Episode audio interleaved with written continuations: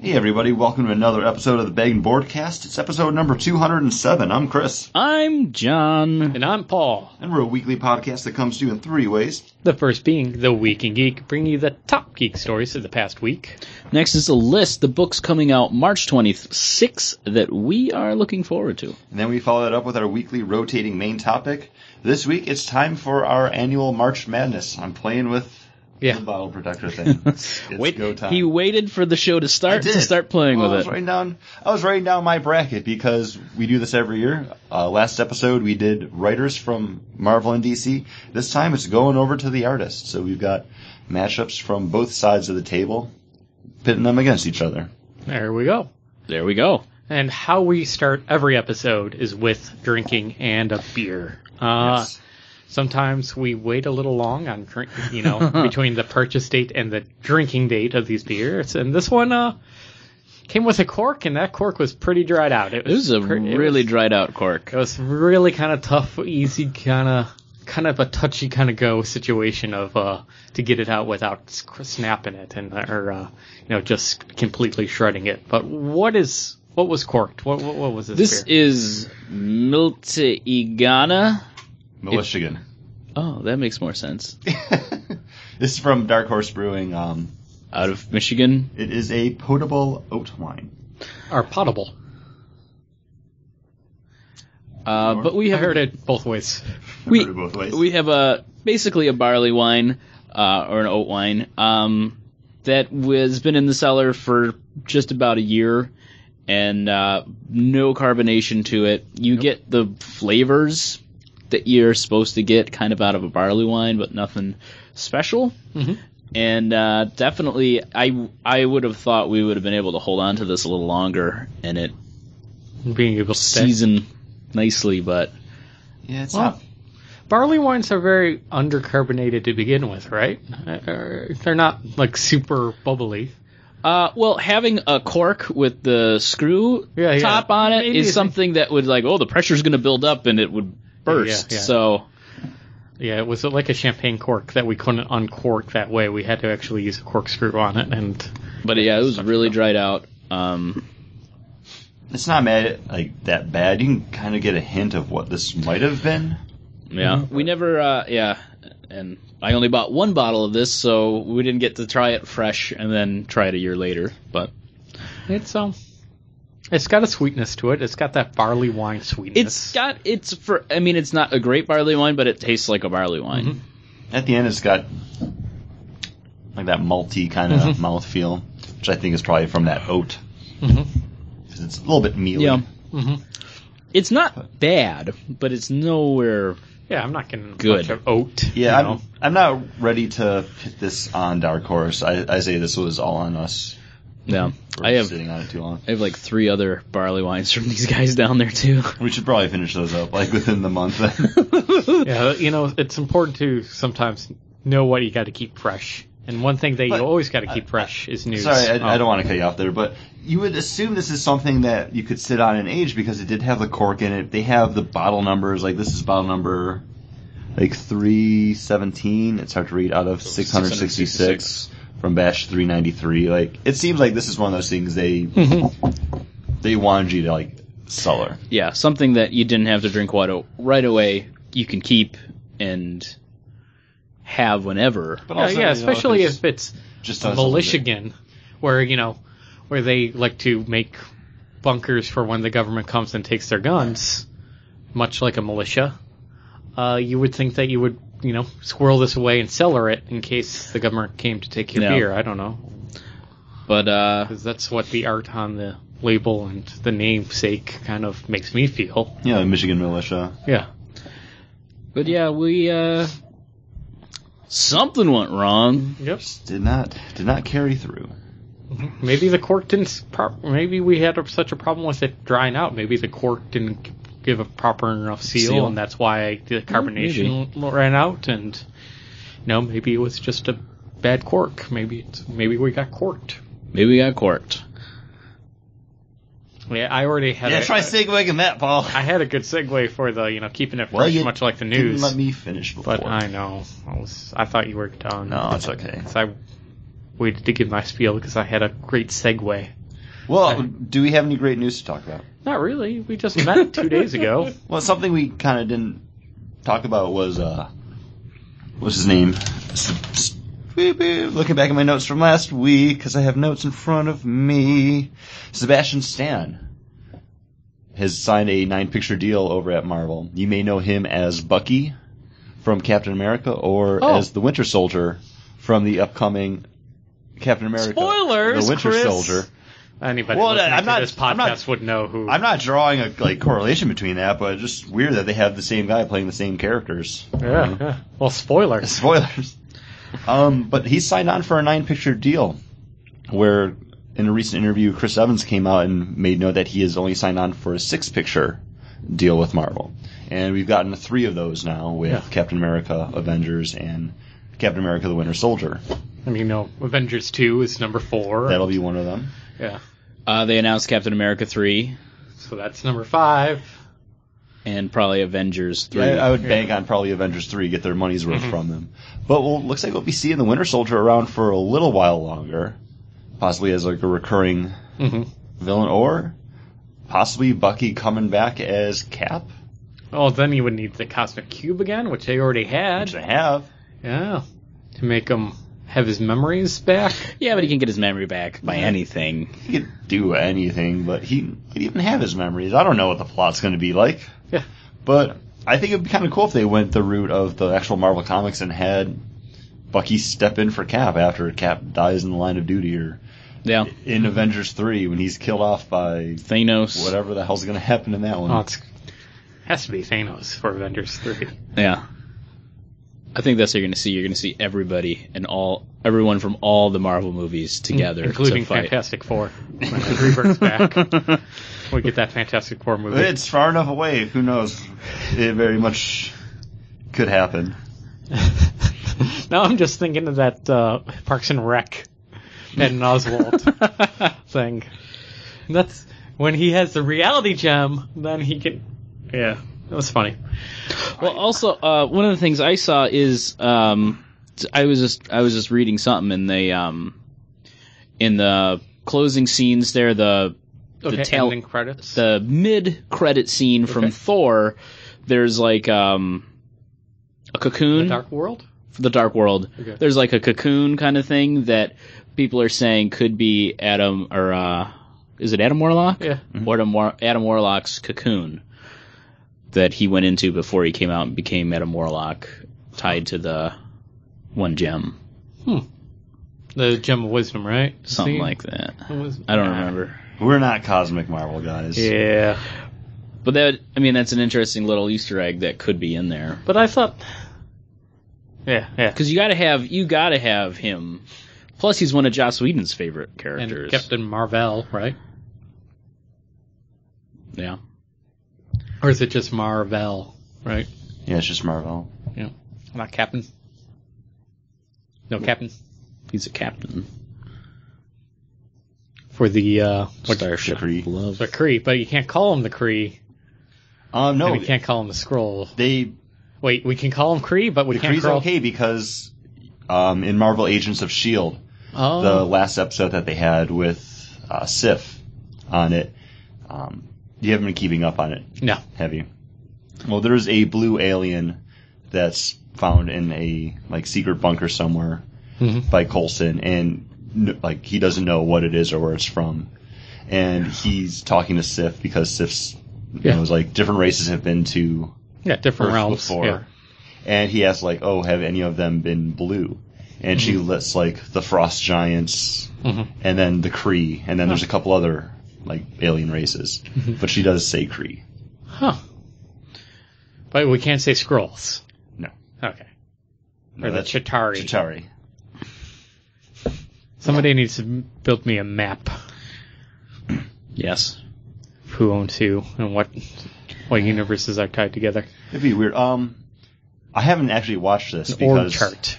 I don't know if it's online anywhere, but um, on ABC, Marvel had the assembling a universe. It was Mm-hmm. like a little documentary about like the Marvel movies and what's coming up, and in that they had some of the concept art from Ant Man as well as uh, Oh. Age of Ultron, so you can see what Quicksilver and Scarlet Witch are going to look like. I didn't have that in my news, but um, Still cool. It's it's the same. Uh, I mean, the both images for Quicksilver and and and Scarlet Witch are the ones that have been online for like the last week. yeah, because that the documentary came out last week. No, yeah, but they I, I saw them before I actually watched the documentary, the pictures of them, and the Ultron stuff is just basically pictures of Ultron because I wa- I watched it so Oh well, where did you see it? on uh, Hulu. Oh, it's on Hulu. Yeah, they aired it as like an episode of Shield E instead of an episode of Shield. E They Really? played it. Yeah. Huh. Interesting. it was actually really interesting. I mean, they went they started at Iron Man, how they came to be, and went all the way through. And It's on uh, it's on MTV to- also. The MTV News they have the scar- concept uh, art for Avengers: uh, Age of Ultron, the Scarlet Witch concept art, which is a girl wearing a leather jacket and like a white skirt and like a flannel T-shirt tied around her waist. It kind of looks like, it sounds that sounds about right for the Scarlet Witch. and then like this torn like black or greenish. Uh, Paul's colorblind, so give him a little leeway, listeners. uh, what what do what tights? Not tights, but uh, Leggings. hose, pantyhose kind of looking Pantyhose. stuff. And then uh some gloves, like maybe some I don't know, they go they come up almost all the way to the elbow and they're kinda greenish, I'm guessing. And her so her leather jacket's Oh, kinda rolled John's up. looking over Paul's shoulder now, so And then Quicksilver just looks like he's in a giant blue one piece. Nice. Well thank you. But compare that Quicksilver concept art to the actual costume from the X Men Quicksilver, which looks terrible. It looks so Mm-hmm. horrible. It looks really bad. You get the feeling that with Fox, they just kind of like, oh, we need we need a Quicksilver costume, quick. Put him in silver. Ha ha. Right? It no, it Oh, totally. quick, put him in silver and I see what you did there. Yeah. I'm not saying I approve. But no, Is it it- actually looks like that's like It's- oh, let's have you spray seen that paint this Quicksilver leather costume? Mm-hmm. coat silver and then give him a silver Walkman on his Yeah. belt and It's a timepiece, goggles. though, so buy that. And a Walkman. looks so stupid. It looks really bad. That's like one of the ones that looks the, the worst. Yeah.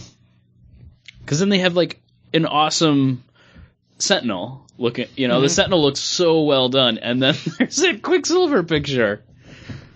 Oh man, next year when I I go to a convention, I'm going to dress up with like awful movie tie-in character. Like just like no, no. See, get it? I'm now. This is how they would do it for Fox. Paul's going to cosplay. Yeah, I'm going to totally cosplay some. He was uh, the one year he was a wounded Jedi. Yeah, Yeah. I was definitely a wounded Jedi. No, I'm Oh, fine, guys. Just prop me up in a room where nobody's there. this was awful. No, Paul, we'll just take you home. Prop me up. I'm not going to spoil this for you. we already spent the money. Oh, that was horrible. Uh, any other news, boys? Uh, kind of on the heels of last week's first released images of Harvey Bullock, Mm-hmm. Oswald Cobblepot. Uh, we've seen a young Bruce Wayne now as well. oh, Uh, we got our first glimpse of the young actress, I don't remember her name, Carmen Bicandova as Selena Kyle in Gotham. how old? I think she's like 14. Okay. Like, they're Something like- definitely going a lot younger. But she should be, but she's still like now I'm seven becoming- years older than Batman. I'm becoming more and more nervous about this show now that we're going to get the teen version of every character. And it's just going to be uh, too much. But then again, Arrow, you say, man, they make mer- mentions of everybody, but they don't cast everybody. It's just mentions, right? For the most, I mean, for Like some. Harley Quinn wasn't cast; there, she didn't show up. It was No, you another just kind thing of in see the a name. pigtail and her talking through a door Yeah, because But she's they do have actual, like, they did more with her, but it wasn't actually shown. yeah, but I don't need to see everybody getting their st- start as a criminal in Gotham, you know. Especially that first season, like build up. Let it be. Uh, But yeah, I mean, it, this isn't saying that like every single episode is gonna have her like run Yeah. around as like the plucky like street urchin.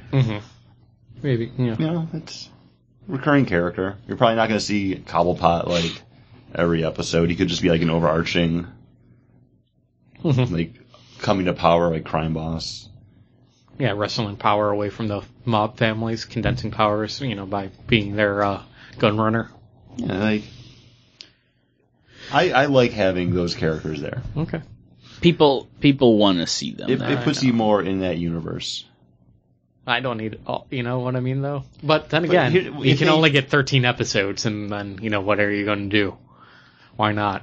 Yeah, and then if you have a character that's just like Selena Kyle, you come to that. Well, why didn't we just use Selena, Selena Kyle? Kyle. Mm-hmm. We have that name recognition then, and we can actually do something else with that character before we have to be like, well, people want to see Catwoman. Now we have to introduce her, but we already have this other character. Mm-hmm. A lot of a lot of wheels got to turn. Yeah, a lot of stuff. a lot of stuff. A lot of stuff. Put it in a blimp, see if it floats. I don't know what you want to do. What are we? What What? Stretch that out good. you did stretch that out good. It doesn't fit on the bottles anymore. So what do we do next, guys? Oh, it's the list. The list. Well, we got to finish this beer first. So why don't you put us on a pause? Thanks for the pausey pause, Paul. You're welcome, Jono.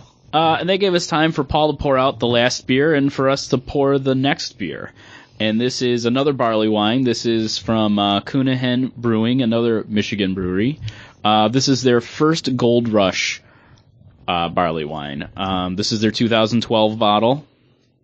Oh, what bottle is? Oh, that's 2012 That's 2012, yeah. because I knew I, I think I bought a, a fresher one too. I don't know, but uh, Well, you haven't been there last year. You went two years ago now. no, no, last year.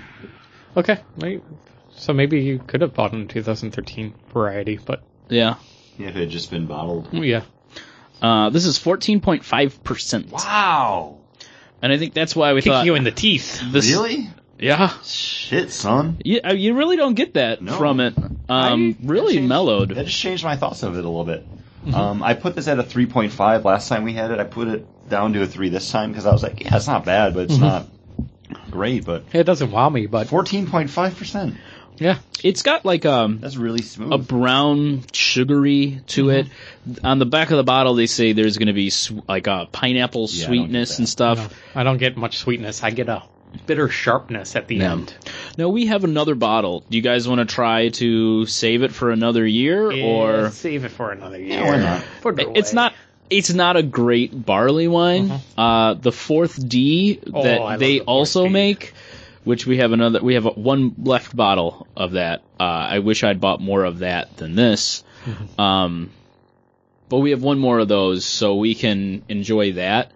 Um, so yeah, let's. I mean, Let's cellar it. Yeah. cellar- I mean, we just drank that whole Yeah, that was- ruined bottle of barley wine. Like, Why? Yeah, why not save Why one not that's another one? and it, it's a smaller bottle, too. So Yeah, yeah, and it, you know, Mm-hmm.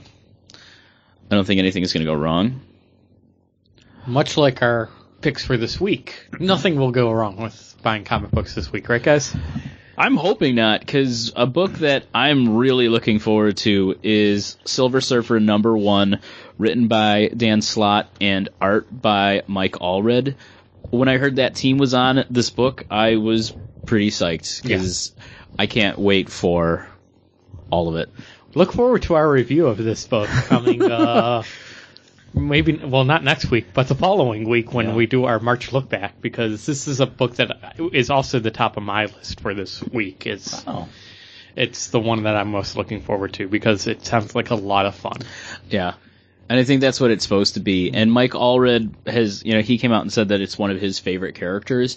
And I think, um, He did the art, the cover, if not the full interior work for that one Daredevil issue. yeah, I where think he, did, he did the art for it. And that's, that was kind of his, No, I, I don't think he did.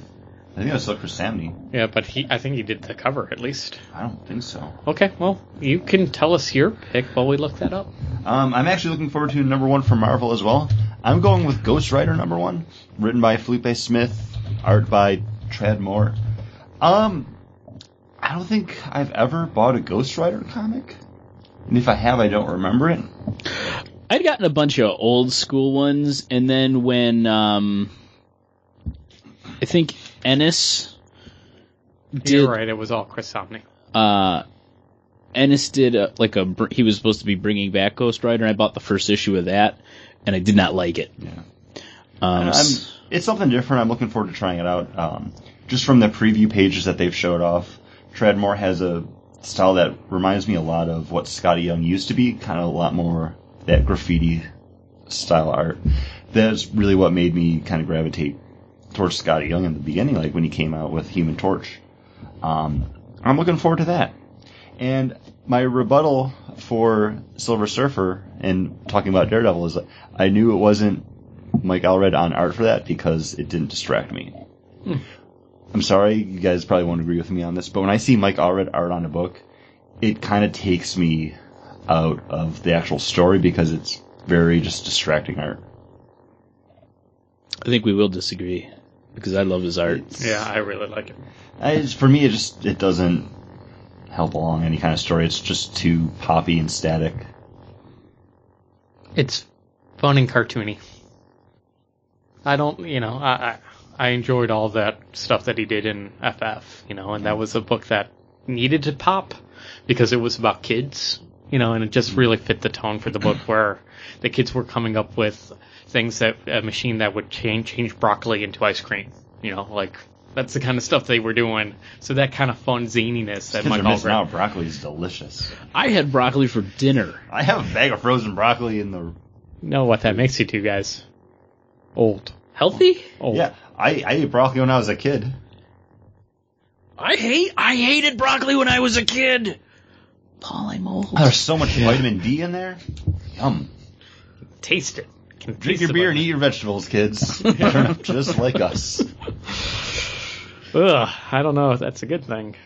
Well, I know it's a good thing. What? Dramatic readings. Ooh, dramatic. What readings are a about good Paul? thing. What about your book? I already said it was Silver Surfer, just Oh. like you. I thought you picked a different book. No, Oh. didn't find one. And now, with a dramatic reading from Avengers Arena, number one, page 10, panel three. Don't bother trying to move or talk. You've been sleeping while I got you, all cleaned and prepped. That was a dramatic reading from Avengers Arena, number one, page 10, panel I forget. That's also like Paul on a Friday night. Um, I, Don't bother telling people don't bother moving or trying to talk. don't worry, I got you cleaned up and prepped. I got you cleaned Um, prepped. little backstory. I bought issue number one for Avengers Arena because It was they 99 came out cents. with the new. Um, Is it Avengers World now? I No. forget what it's called now, Undercover Avengers or something Okay. like that. And I was like, uh, I don't know, because we were talking about it. when Yeah. it came out with that number one. I was like, it's based off of Aren- like Avengers Arena. I didn't read any of that, Mhm. and I picked up the number one. Now I'm like, yeah, I might pick up the rest of that, like Mm-hmm. in the trade. Uh, Good? Yeah, it was decent. Yeah. Um, it's been a while since I've read anything with arcade in it. and it's arcade with some of my like pseudo new favorite characters like Nico and Chase from Runaways, Justin from Sentinel, Darkhawk's in there. I, I might give it a shot. Tarkov. It Dude, sounded Darkhawk is a great character in like Runaways and um, the Loners, like the spin-off one Uh-huh. that they had. Like, it's, it's fun.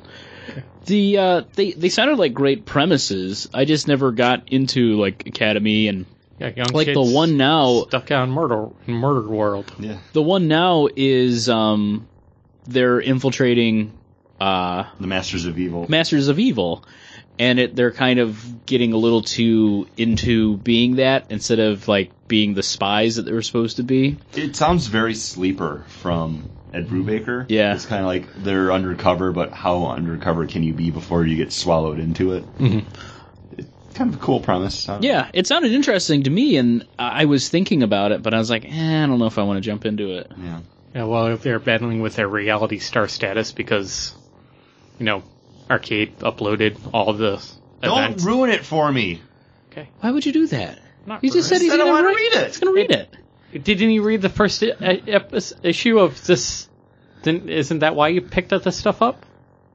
It's because you read the first issue. He read the Oh. of- first issue. He hasn't finished reading it. not of this one, but the No, one that just I- came out. I read No. this because I wanted to. Oh, okay. I'm follow sorry. through. I'm, Ah, Paul ruins everything. Everything. I misunderstood. I thought you read the first issue and you're like, oh, well, now I'm going to go back and read it, you know, pick No. everything else up and trade. I saw the first issue of um, like Avengers Undercover or Undercover's Avengers when I was in St. Louis. They had it at the comic book shop that I went to, and I was like, it's something I could read on the plane back home. But I was like, eh, no, I'll, I'll Okay. pick up the other book first. Okay, I'm sorry. I thought you No. said that you read that one. Well, and now- that's why you went and bought. went Now back I'm and going to bought be this. reading this series knowing that Arcade uploads stuff to the internet. Yeah, yeah. That's yeah. That that. I hate happens. that I'm ready for another beer and you guys aren't.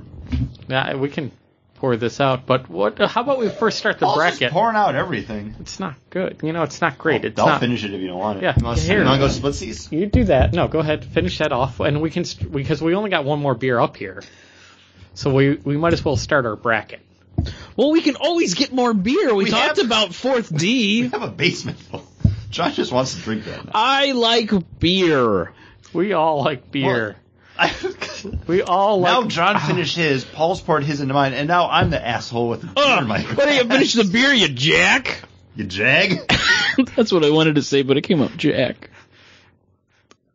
So good. We got another beer. I went Chris, to are you happy? I'm very happy because I finished my other one, and now I have a better one. and I, I went down to the cellar and grabbed this. Well, Because you, Chris drank the other you one. were talking about Fourth D, Orthy, and this is also from Coulihan. Cunahan. Coulihan. Uh, yeah, and this is the one that we've really liked all the times that we've had it. Thirteen point five percent. Wouldn't know it from drinking it. Nope. This has got the sweetness. This on has it. got. It's not as sweet as a fresh bottle. And this is again. This is a 2012. But I would put this with pineapple. This has a pineapple fruity Hmm. It's kind got of taste. Mm-hmm. sweet. It's got some malt to it. It's got a lot of complexity. It's it's a a good.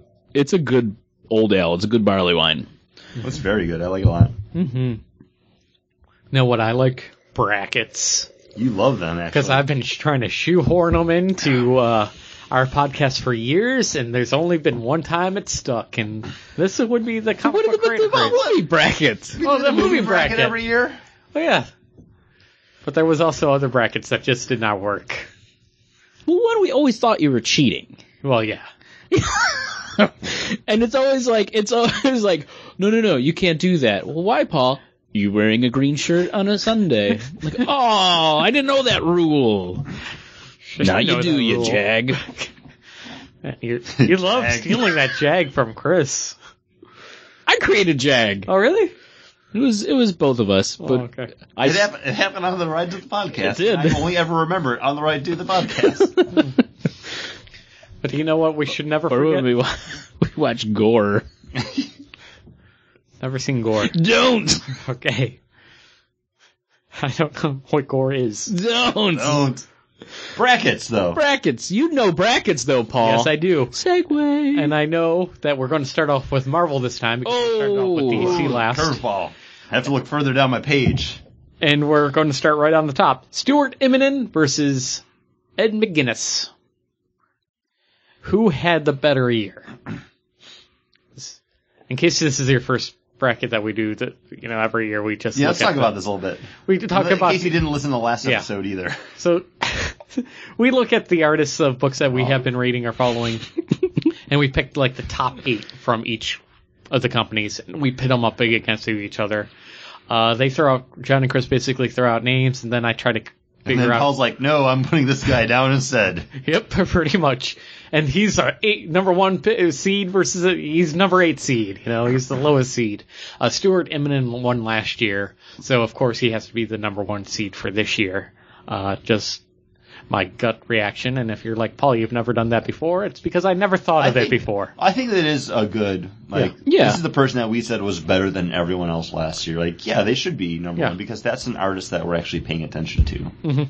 And these are artists that we, tr- you know, that uh, books we were either f- following or there was something that happened. Like this year, Ed McGuinness is making our list because he really did change up his his style. style's so different for amazing x-men Yeah, it Like I, one of the reasons I was thinking of not buying that book was because of his name on there. It's toned down, but it's it still has those flashes of like Ed McGuinnessness. that bulky Two. over. But but it it wor- it works for the book. And when I Overrated. first saw when I saw his Nightcrawler, I was like, okay, And that's what did it for me too. Like looking at Nightcrawler, I was like, oh, look at the little bit of fuzz on his chin because Mm-hmm. Mhm. he's the furry elf. Like he's covered in blue fur, but it gets lost in a lot of Yeah. Nightcrawler art because they're just like, oh, he's a thin, straggly guy with a tail, like, and he's blue. Like that's that's what defines him. But uh, I also enjoy the uh, what the final page where they're all dressed like pirates. like, uh, and I think it's on the cover for the upcoming issue Yeah. where Iceman's wearing a patch on his eye. And uh, y- you know, you might be wondering, did he lose an eye? No, no, he's No, just he's a pirate. he's just being a pirate. he's just being a pirate. His eye was bulging out of his head though because he was melting. and uh, you know, Beast has a bandana on just because you know, just having fun. Storm's got a mohawk, but now she always has a mohawk Yeah. again. because it works for her, I think. like Amazing X Men is now the fun X book, Mhm. and I'm hoping it kind of retains that because now that we have the June solicitations for Marvel, um, Jason Aaron's not working on Amazing X Men. But Oh no! it's Craig Kyle and Chris Yost, Okay. so it's still a book that I'll be reading for at least a couple issues. Did Yost do the Dark uh, X Men? What was it? Dark, you know, with Ghost I- and uh, Like, it was like X23. yeah, the I I didn't read any of that stuff, but the killing, yeah, the the red the red eyed uh, Wolverine, and yeah, there's like it wasn't Dark. Uncanny X Force. yeah, uncanny. yeah, one of those. Wasn't that Chris Yost? Yeah. Okay. But they're also doing the next Thor movie, and they've been the people that are in charge of the Marvel animated Hmm. features. So hopefully it'll be fun. So I'm I'm looking forward to it. Uh, but that's kind of getting besides the point. Who had the better year, Inamanin or McGinnis? Honestly, we only have is- three, four if, uh, uh, issues of Uncanny X Men to really go off of We our do, end game and then list. we have almost an the en- Battle like of the entire Atom, year. which I didn't read. You didn't read Battle of the Atom? I read the first three Okay. issues or something. Like I read because they were all tie-in, right? You had the first one shot, Yeah. and then they were tie-in issues, and I Yes. I don't think I re- I kind of fell out. okay. That was right when I, we were all kind of falling out from comics, and I was like, See, that's when I Ooh, I'm not going to buy all these. That's when I kept on reading though, like because I was in that X Men mind frame and I was reading all of the X books that came out, and it just so happened that they were having that crossover, and it was okay with me because I bought all these books. Mhm. Um, usually, that's when I jump off of a book, and Stuart Eminem was a big part of what kind of kept me in that X Men mind frame. If there had been a lesser artist on X Men at the time, or I should say all new X Men. That's just using X Men so broad there, and I realized what we were talking about. You can't do that. When we're talking about. No, no, because Not- there's not at six Marvel. X-Men books right now, Um, and if there isn't six, I'm pretty sure. Just wait no, a there, while. there probably are because there's the X Men books that we don't think about or read, like X Men Legacy, yeah. like the, X Factor. the ancillary books like X Factor, which Paul, I feel like, reads behind our backs. Like, it's You like- know, he's got the blankets pulled up over his head at night, and he's just reading it on his tablet. We don't all live together. God, what happens? Three's Company. This is actually a tougher pick for me than I feel like it should be because Ed McGuinness is doing a great job over on Amazing X Men. And as much as I loved All New X Men with Stuart Eminem on it, and I know it's not something that we normally do, but all of his other artwork that he's done at Marvel, It's solid. it, it's so solid. It's it's a great it's a great style that he does, and I I'm I'm gonna put mine behind Stuart. My vote behind Stuart Eminem. I, I was 'cause- hoping someone else was going to make a pick before I had. and and basically it's the Ed McGuinness has changed his style for four issues, but it's not gonna make me when I see his name on a book not Well, I'm going to pick next. All And I'm right. picking Ed McGuinness, just so Oh. it makes it harder on Chris. Yeah, it did. But my my thing is is Ed McGuinness is like, he's not a bad artist, Yeah. but he's got a style that I normally don't like. Right. And with this book, he's changed it for that, but who's to say that he's going to do the same on the next book? Stuart Inman is style is solid. It's, you know, every book he does looks great. Every, you know, panel to panel, it fits. People look like they're supposed to. You're not going to get confused between is this Sue Storm or is this Scarlet or is this White Queen? You know, you can tell who people are, and that's something that that guy just nails. He he brings it every time that he puts, you know, pen to paper or digitally, however you do it now. He brings it. He brings it every time, and uh, I think that's one of the reasons why he won last year is he's consistently a Yeah. good artist. And the reason I'm giving it to McInnes isn't because, you know, his style might change. It's because the style we're getting now in these first four issues of Amazing X Men, right? I always get I can never remember that Mm-hmm. Too name. many adjectives. Yeah, uh, not adjectivelessly adjacent X Men, but uh, Amazing X Men. It is really fun, I- and he's putting those touches of having them all be pirates, and he's it just looks like it's he's having a lot of fun doing the book.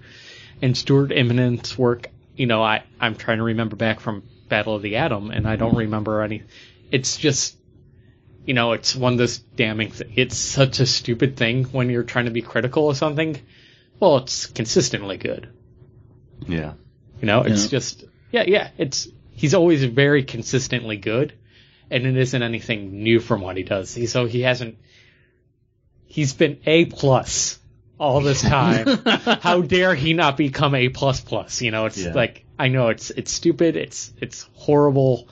Uh, That's but that's how my mind is working right now. Where McGinnis was, you know, he has raised his bar. You know, he he's and it, it's been a lot of fun reading uh, Amazing X Men, and it's partly due to his his artwork. So there we go. So Chris, Um, go ahead. I will say, you know what? It's always an honor to be nominated in this because we don't buy a crazy amount of comic books, and we're not like that stereotypical, like comic book podcast. I feel That buys like everything on the shelf, and then actually has time to read everything you, on the you have shelf. to and- win us over. And Stuart Eminent, you were a pleasure to talk to. You were a pleasure to view and just absorb. I'm going to give my vote to him. Ed McGuinness, thank you very much for doing a great job and amazing. And I look forward to seeing everything else you do this year.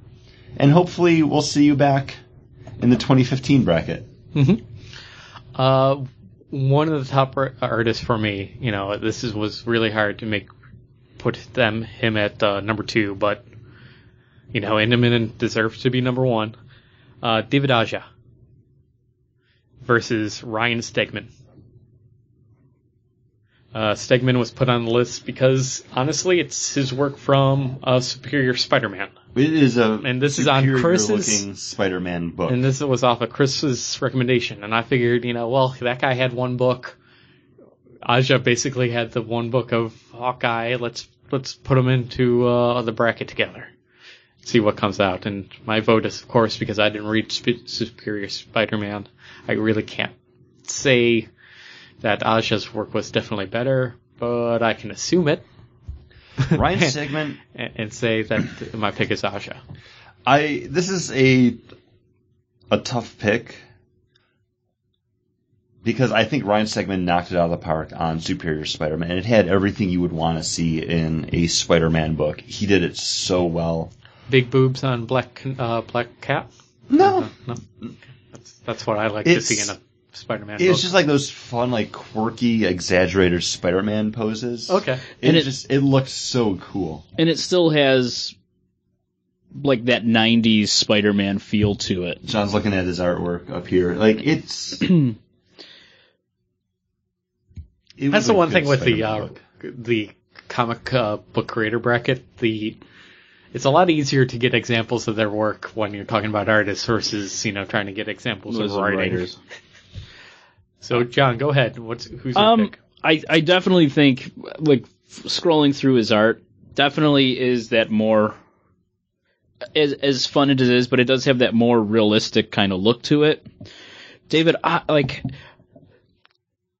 david aja's work on on uh hawkeye it just it fits the book so well that when I notice he's not on it, uh, it it always takes me a little bit out of the book. The other artist that's on the book, um, the other it's two artists sometimes, right? Yeah, yeah. It's it's Uh, just quite a bit. Um, it does switch quite a bit, but man, those first couple, those first, those first two, like two trades, like it just, so I, I don't know. I just love that kind of dark, edgier book, the panel layout of that.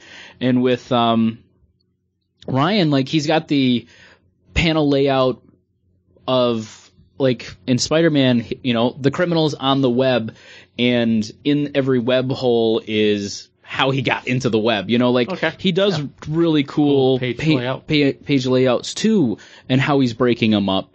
Um, but I don't, I didn't read the, the Spider-Man. It's Mm-hmm. good. I like it, but with just being such a huge fan of uh, David Aja over at Hawkeye, I gotta give it. I gotta give it to that. It's, it's an honor to be num- to be uh, nominated. It's like Ryan Stegman, you did a great Spider-Man book, but I think David Aja, if you put him on anything, it's going to be a great book. All right. Uh, next up, we have Mike Allred versus Chris Somney. Both very cartoony. Uh, we already heard Chris's opinion about Mike Allred. Uh, w- so we get another cartoony guy with a heavier line, I think. You know, much darker line, and also a. Uh, he usually doesn't go for colors. He doesn't work with colorists that really make his work overly pop. It's a very usually a much more muted style, and he uses a lot more black than I think Mike Allred does. He does a lot more uh, figures in actually just all black uh, with Chris Omni. Even as in his work on Daredevil, it makes sense because you don't get that heavy. You don't, you know, the guy's blind, so you don't need a bunch of heavy detail to kind of get into that look and feel.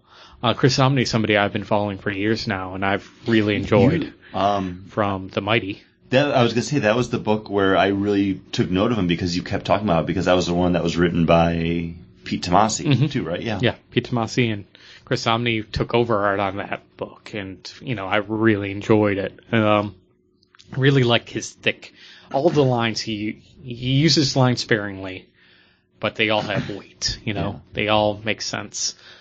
Uh, but Mike Allred on FF was just so much fun. And I'm still looking, you know, it really, this year was the year that really turned me on to Mike Allred's art, was, was this year. So I have to give it to Mike Allred.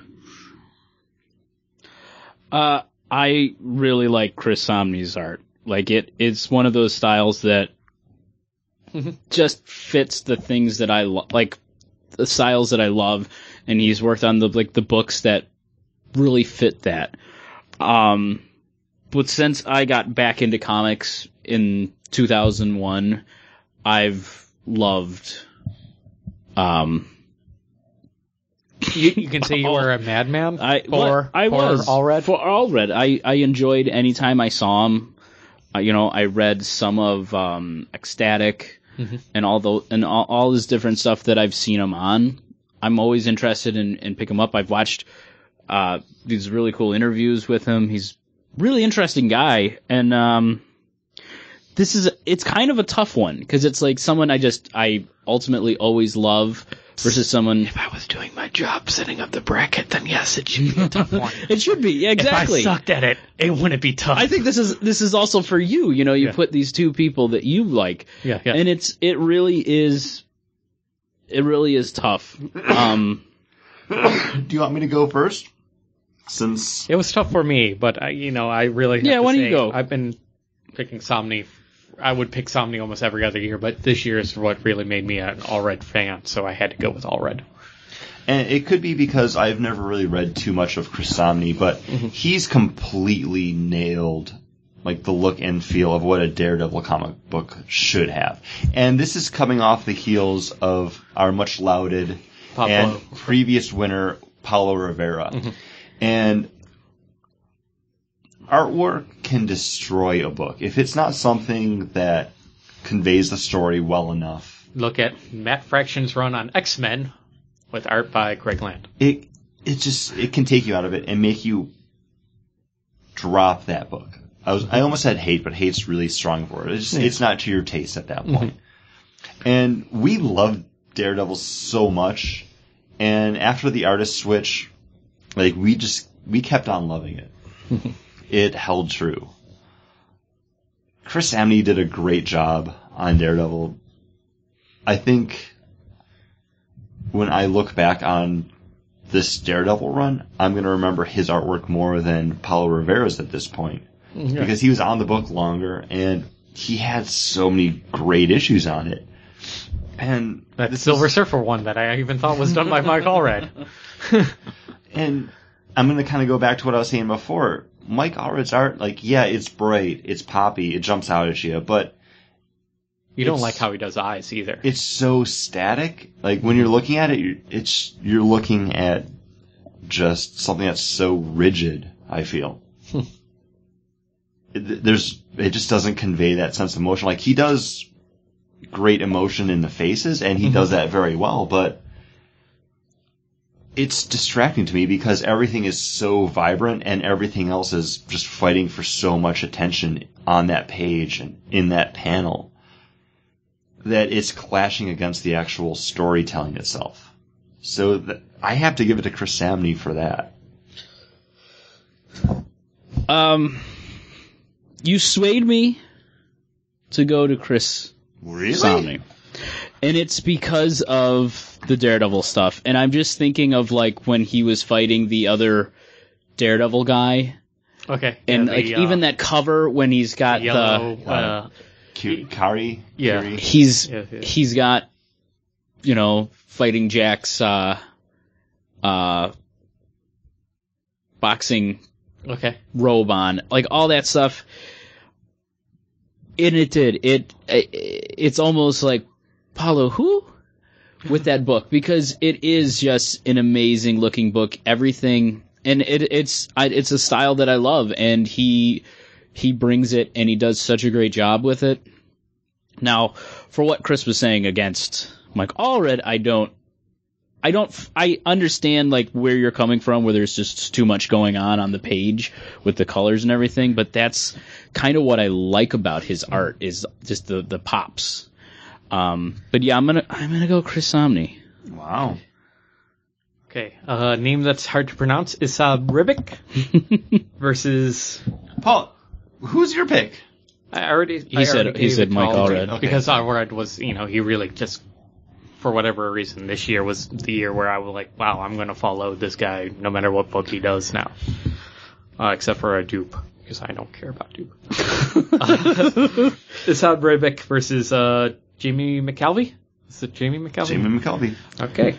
Isab Ribic from uh, Thor, God of Thunder, which has just been outstanding artwork, and it's it is hand in hand goes with the storytelling that uh, Jason Aaron has been doing over there. Absolutely, and every everything with that artwork artwork just Fits. fits, and it makes the book It's even. otherworldly. it makes the book even better. Did you read the last issue Not with yet. him versus Galactus? no, because I had to change my password on it, Oh yeah. and I'm like, oh, I gotta change, you know, do all that, and I'm like, okay, I'll buy my comic books later then. Um, it takes like two seconds. I know. It's not that bad. But I don't like doing I don't like doing it on the tablet. So I'm like, okay, I have to go online and then click the email, you know, and all that jazz. This this is I will get to it eventually. Oh my but- God. this So- this like even the last issue with old, you know, being helped up by his daughters. yeah. Yeah. Uh, with this one, it's it's even better in the clash of these two. Like after I finished reading it, I read it on my lunch break, and I went back to work, and I looked around, and there's like absolutely nobody I could talk to about how great this book was and how much I loved the art in it. That I just. F- Basically, just forced myself upon someone just to corner them and talk about how great the artwork is, and then pull out the my phone and show him how. And he's like, Mm-hmm. "Yeah, that's that's really cool." Like, "Oh wow!" but it was it's that I love that artwork and it it fits. I l- I really do Is that love why it. you were in HR the other day? but this last issue, like how he draws the two of them, everything that comes together, it just it just cements it that even though I like McKelvey and how he did the panel layouts, like when he had Loki like break into the other panel to get him out, I thought that was amazing. Yeah. I thought that was so great and it it was so fun for the book. But just the it's it's two completely different styles. It really is. And um and I have to go with I'm uh sorry, I'm still Ribic. thinking about I'm still thinking about you in the break room if you're off if you're uh, work, oh, it was out saying, "Hey, hey, let me show you my one-eyed Thor." One Eyed Thor. what? Because he has one eye. You know, The- the- an yeah, old the man old Thor, Thor. has has one eye. So I'm like, Can I show you Thor's hammer? Like that would have been a better one. no, because one-eyed Thor, it's like my one-eyed One-eyed monst- Willy. one-eyed Willy, one-eyed monster. Not to make a Goonies reference, but Yeah. yeah. I think mine worked better. Anyways, Really? Isab You Ribic. gotta explain That's two that votes. he's got- For Isab Ribic, Chris. Uh, Well, since we're at the point now where my vote doesn't matter, I have to give it up for Jamie McKelvey because he was a creator that I knew existed before this year, but it was Young Avengers, and it was that just jumping off the page, character work, the breaking through the panels literally on the page to tell the story. The issue of Young Avengers where um, Novar is like taking out the people in the club, but it's set up like the uh, instructions to like building furniture almost, where it's Okay, like yeah, yeah. step one, he's here. Two, he's like across the room, like Yeah, yeah. shooting people in the face. The the setup was- and the graphic design it of that was book so was much the only thing fun. that kept me even remotely interested in it. and it, I, I think it was so well done. And then even when we read Suburban Glamour, it was like he's got just like that fun like Mm-hmm. pop like punk rock style that it just it speaks to me. And Mm-hmm. the same thing you guys could say for um, Mike Allred, where it's just like that bright color Mm-hmm. jump off at you. I get that from him. Yeah, you do. Um, and he's one of those creators that I will be looking for. On They're all books from bright here on colors, out. but they're all flat colors too. yeah, it's like the color palette that he works in. Everything works together. Like Mhm. I feel like nothing's really competing for my attention because and he Mike must- Allred will pick some zany colors, like that really weird pink to go next to a really weird red, yeah, and they do kind of clash a little bit, at least in my eyes. no, no, it's I would go right because there. With I don't you. know if you guys see it the same way, but yeah, sometimes it's like a little clash, I might but I not kind s- of enjoy it. I might not see it the same way, but I definitely understand what Okay. you're saying. But I feel Jamie McKelvey, like he has studied the color wheel to learn like what tints and shades work so well together that he can put them on the page and it works. So, um, like I said, at this point, my my pick has nothing, but I know that he's our artist In your that I'm heart. going to be following. And while we, you guys were talking, I was looking at Isad Ribic's artwork, and like everything he does has that same look to it. And while it might work on God of Thunder, When it does work, it, it seems so much more suited for those covers on every other book that you see, but they don't catch your attention when you're looking at them on the uh, like the shelf. Okay. Like n- nothing against him, like it's great artwork, but uh, l- I was looking at his Wolverine stuff and I was like, Well, it looks just like Thor. There, there's nothing that was grabbing me about it, but you know, It it definitely works in Thor though, and that's where we read them. Uh, so we got Stuart Eminem versus Chris Somney. Well, are we gonna jump over to? No, no, we finish up. Well, la- Uh, Yeah, we, we get last down to the end. last and then one. we go. I thought you jumped over. All right, so what do we get? we got to the very end, and then we jumped over. We didn't pick who All right. won from. All right, I'm sorry, It's okay. I was man. wrong. I understand. I, you're wearing Don't- green. You're wearing green on a Sunday, therefore you wouldn't understand these things. I'm not wearing anything that's green. I- that- you made the joke before that I always change the rules on you, and you know for the brackets. And never mind, it was. a But I'm crappy not joke. wearing green. I apologize. Stuart Eminem versus Chris Omni. Can you not tell what I'm wearing? It's dark in here. No, it doesn't matter. It doesn't really matter. Nobody can tell what you're wearing. I'm Hey, wearing listen, all it's blue. audio. Nobody can tell what you're wearing, John. Nobody. Nobody. Nobody. Stop undressing. This is just for our benefit. John. Stuart Eminem versus Chris Omni. Somebody. This is one of those picks where I would have to go Chris Somni. Okay. Stuart Eminem does great superhero artwork. It just like it grabs you. Like it's so expressive and fun. Mhm. I think Chris Samney's can do the same thing, but is better suited for storytelling. Yeah. Uh, hands down, I will always go with a guy like Chris Somney over a guy like Stuart Eminem because Stuart Eminem does great uh, journeyman work in the superhero genre. It's just that classic comic book look, but I will always go with a more quote unquote cartoony guy, like somebody coming from the uh, Darwin Cook kind of school Yeah. of art, and Chris Somney is right in that same vein. And uh, since I didn't pick Stuart Eminem la- and last time around, I have no problems with voting him down again this time around. So Chris Somney would go on from for me. Uh, and I'm going to agree with both of you guys. Every both of what you guys said. It it it is that just that style that I do like more than Inaman.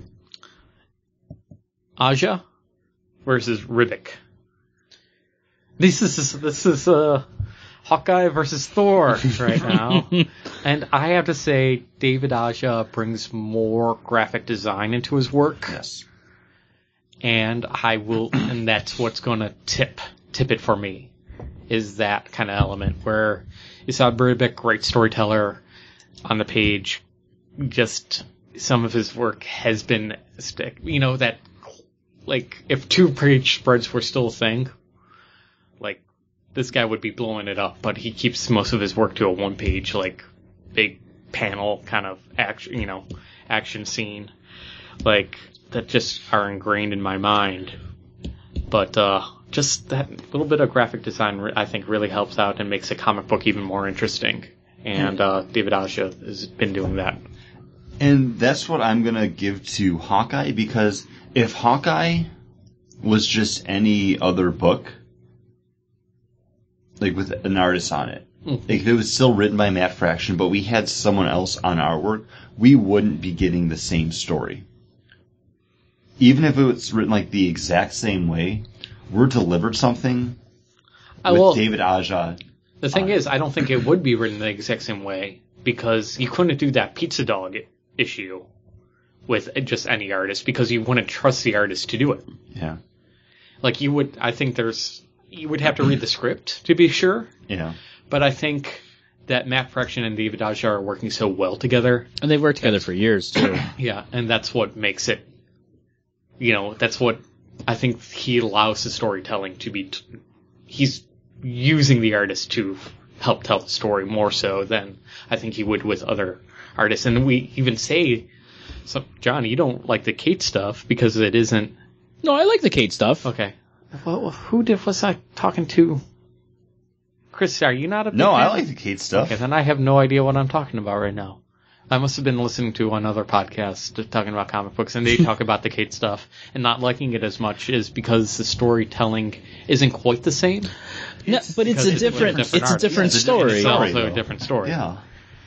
like I, her stuff, her st- her st- not to, to have a completely like side thing here, No, but it's okay at this her her stuff doesn't need nor does it fit with the David Aja stuff. The brighter, the poppier stuff is what fits with that story and the storytelling that he's doing with her. Um but yeah, I feel bad that I'm blanking out on the artist that did the Kate stuff. Frank Avila? Is it? I think so. Okay. Uh, because like, there's the scene in one of the like last issues where she's going online trying to study how to become a private investigator. I felt her frustration like going throughout that, and that was all told in the art. And I think David Aja could have done that as well. um But that's the qual- like the caliber of artists that we're getting on this book. And to kind of circle back, I think David Aja is just a fantastic storyteller on his own. And the the my the the smallest little detail can say so much. You know, a look on a face, the way he has the, you know, a guy's head down, you know, all those things. And you, he shows it in Clint when somebody storms out of the thing and there's no panel. It's just him there and it says everything that needs to be And said. you get those panels of Clint where he's kind of just like looking out like the side of his eyes, like, mm. yeah. it, it just it works.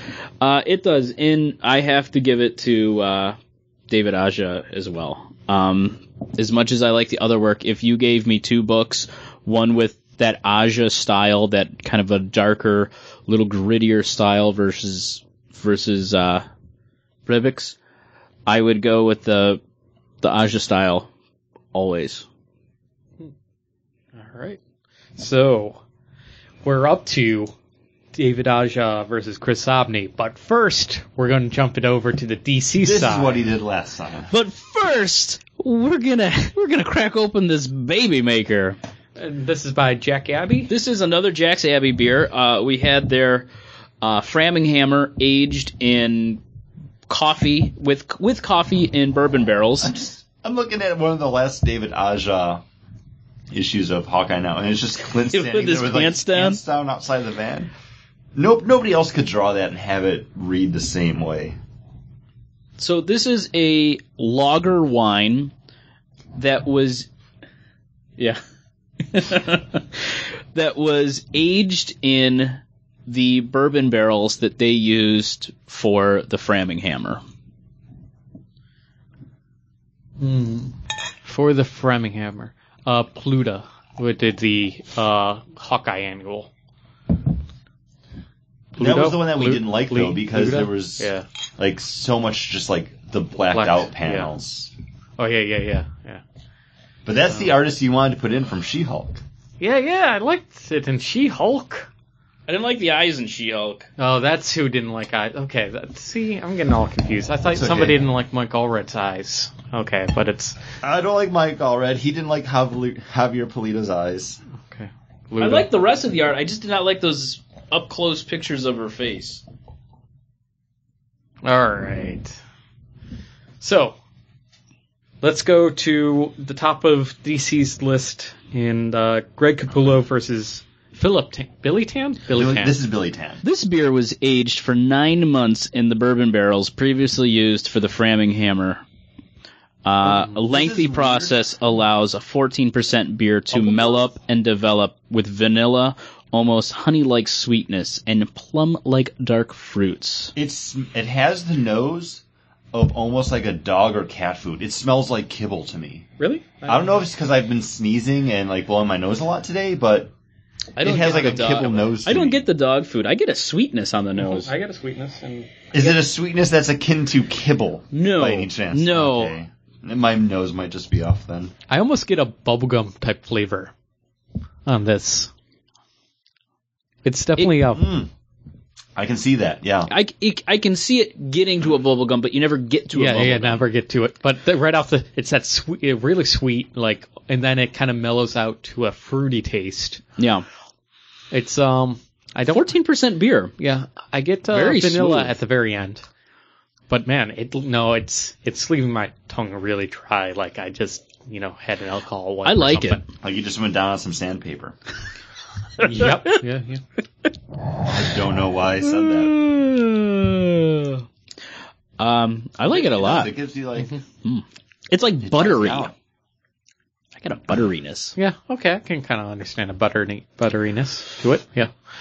Uh, Rick this is a Pillow. weird beer. It is weird. I don't First know. of all, it's called Baby Maker. we didn't talk about that at all, did we? We didn't. No. Well, it's called Baby Maker. Called Mm-hmm. Baby Maker. I like it. It's- I like it, but I don't know why because there's way too much happening with it. Like I get the buttery, s- c- I can't even speak. The butteriness because there's like a richness kind of on the back of the tongue after you take that first swallow, but I get the I get the bubblegum thing too. Yeah. Uh, we got it. We have another bottle of this, so we'll cellar it till next year. yeah. And hopefully we can get a fresh bottle too next year. So bizarre. It's very different. Like I wouldn't label it. Um, Well, it, sa- it says it's a lager wine, which I don't even know what that means. well, Jack's Abbey when they started stuff out, they only made like loggers, but then like they make a Framingham Hammer, which is a uh,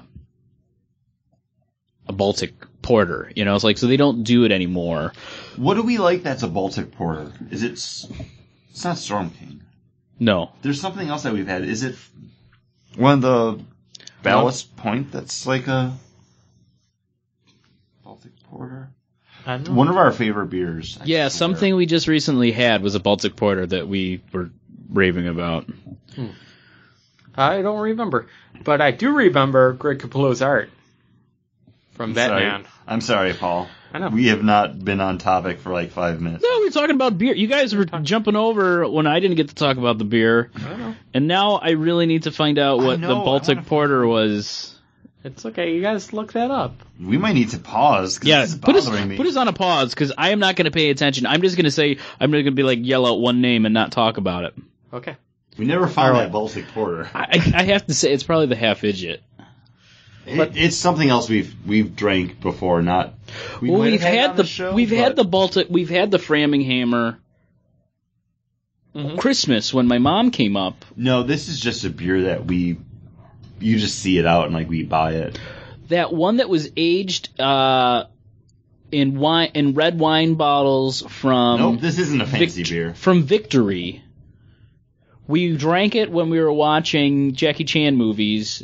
When we watched Rumble in the Bronx, I think that was a Baltic Porter. I will find this Baltic porter, You will find. and it. I will mis- like bring it up, and you'll be like, "Oh yeah, it's just a beer. Like we just have it." But Chris, can you do that and also talk about the bracket at the same I time? would love to. Okay.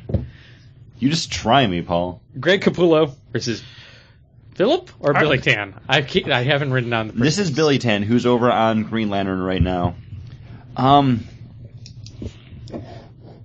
this is a this is harder for me than it should be. I think. 'Cause Yeah, Greg 'cause- Capullo's doing great on Batman, and he has been for the past two years.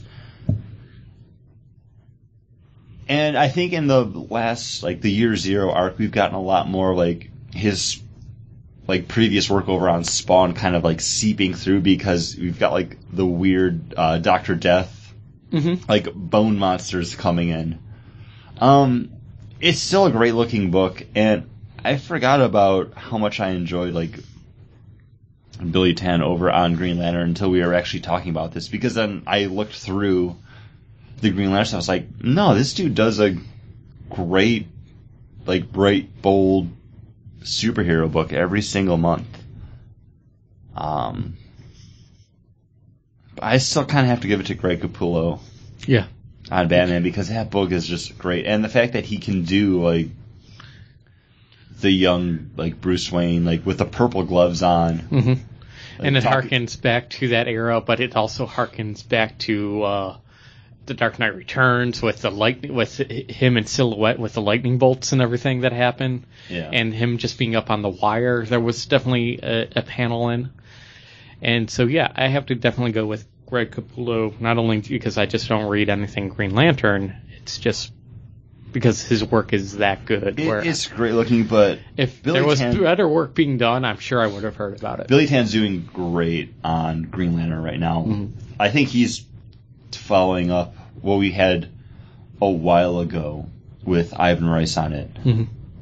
Or I- Re- I Reese. still never Reese Rice. I, yeah, I think it's Reese. I feel I don't know. Billy Tan's a better fit on this book than we've had for the past couple years with Doug Mankey on it. Yeah, I don't mind.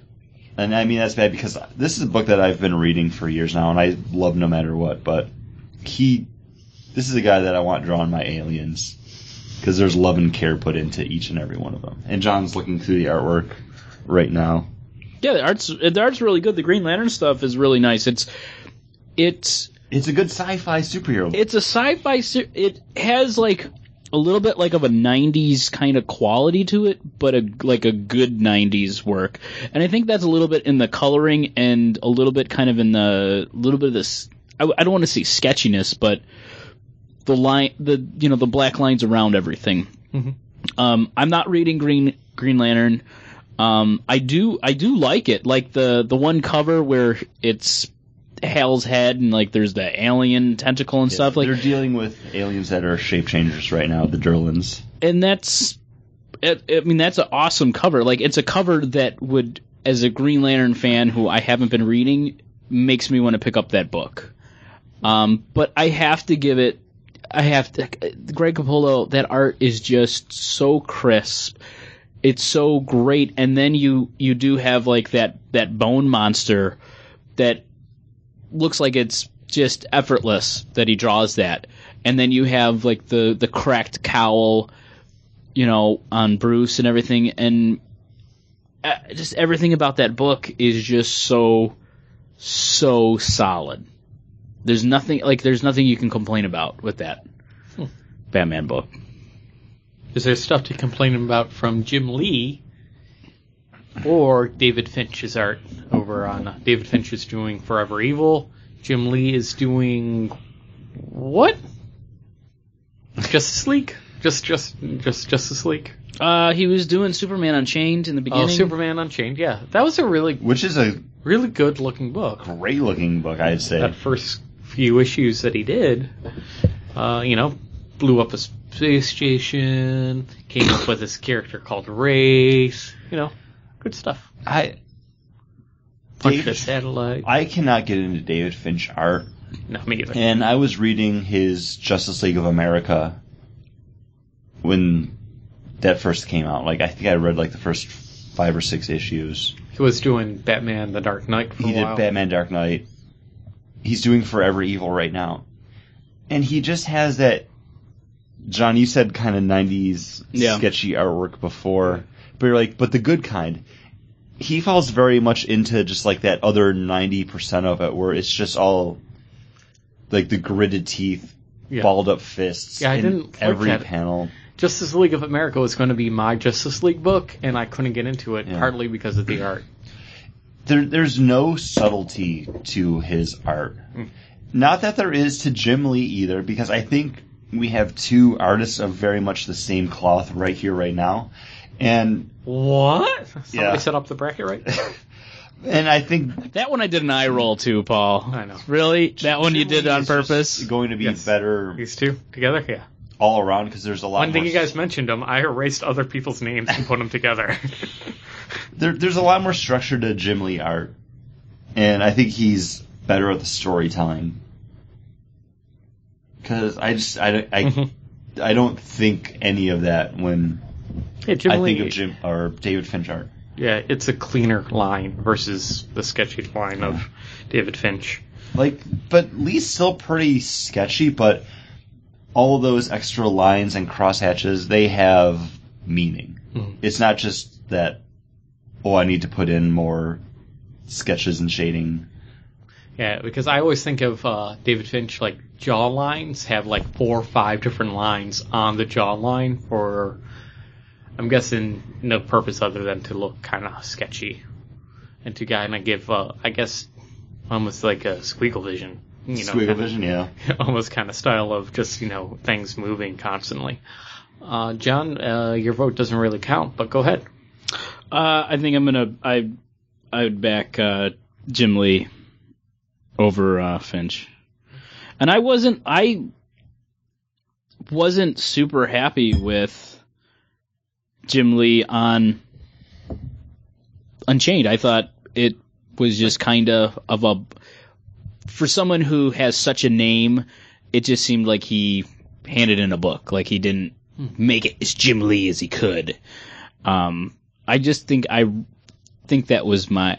I felt this way. Something about that he did done. He had he blah, blah, blah, blah, he has done recently, and I that's the only book I can think of. But Hmm. I'd give it to Jim Lee. Okay.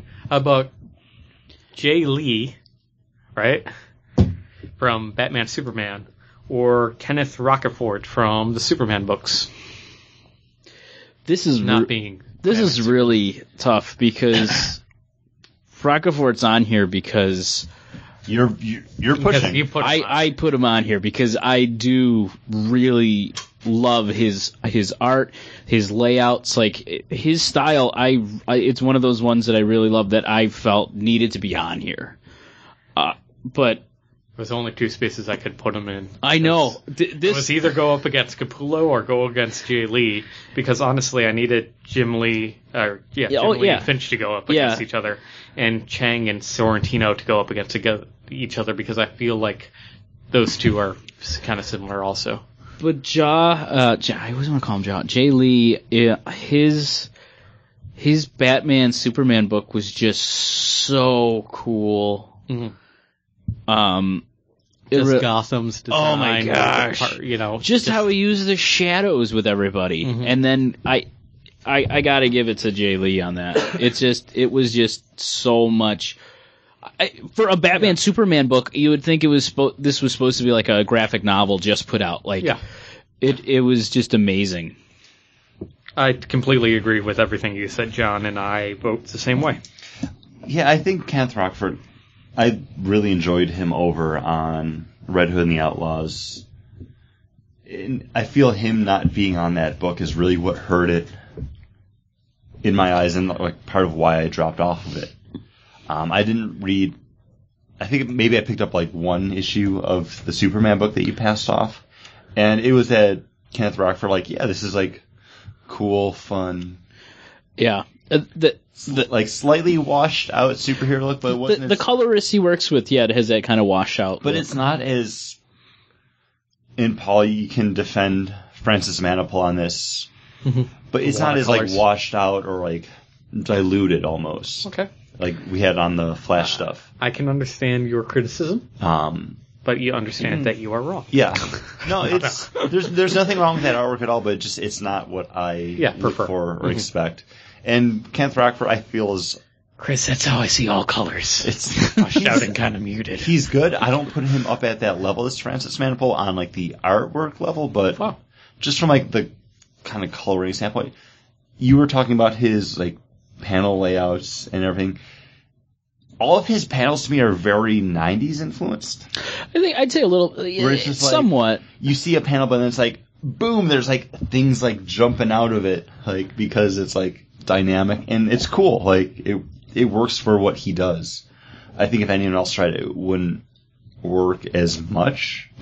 He also those things that are booming out have even the smallest little bit has an amazing amount of detail to it. but I, I think Jay Lee is just a great artist all around.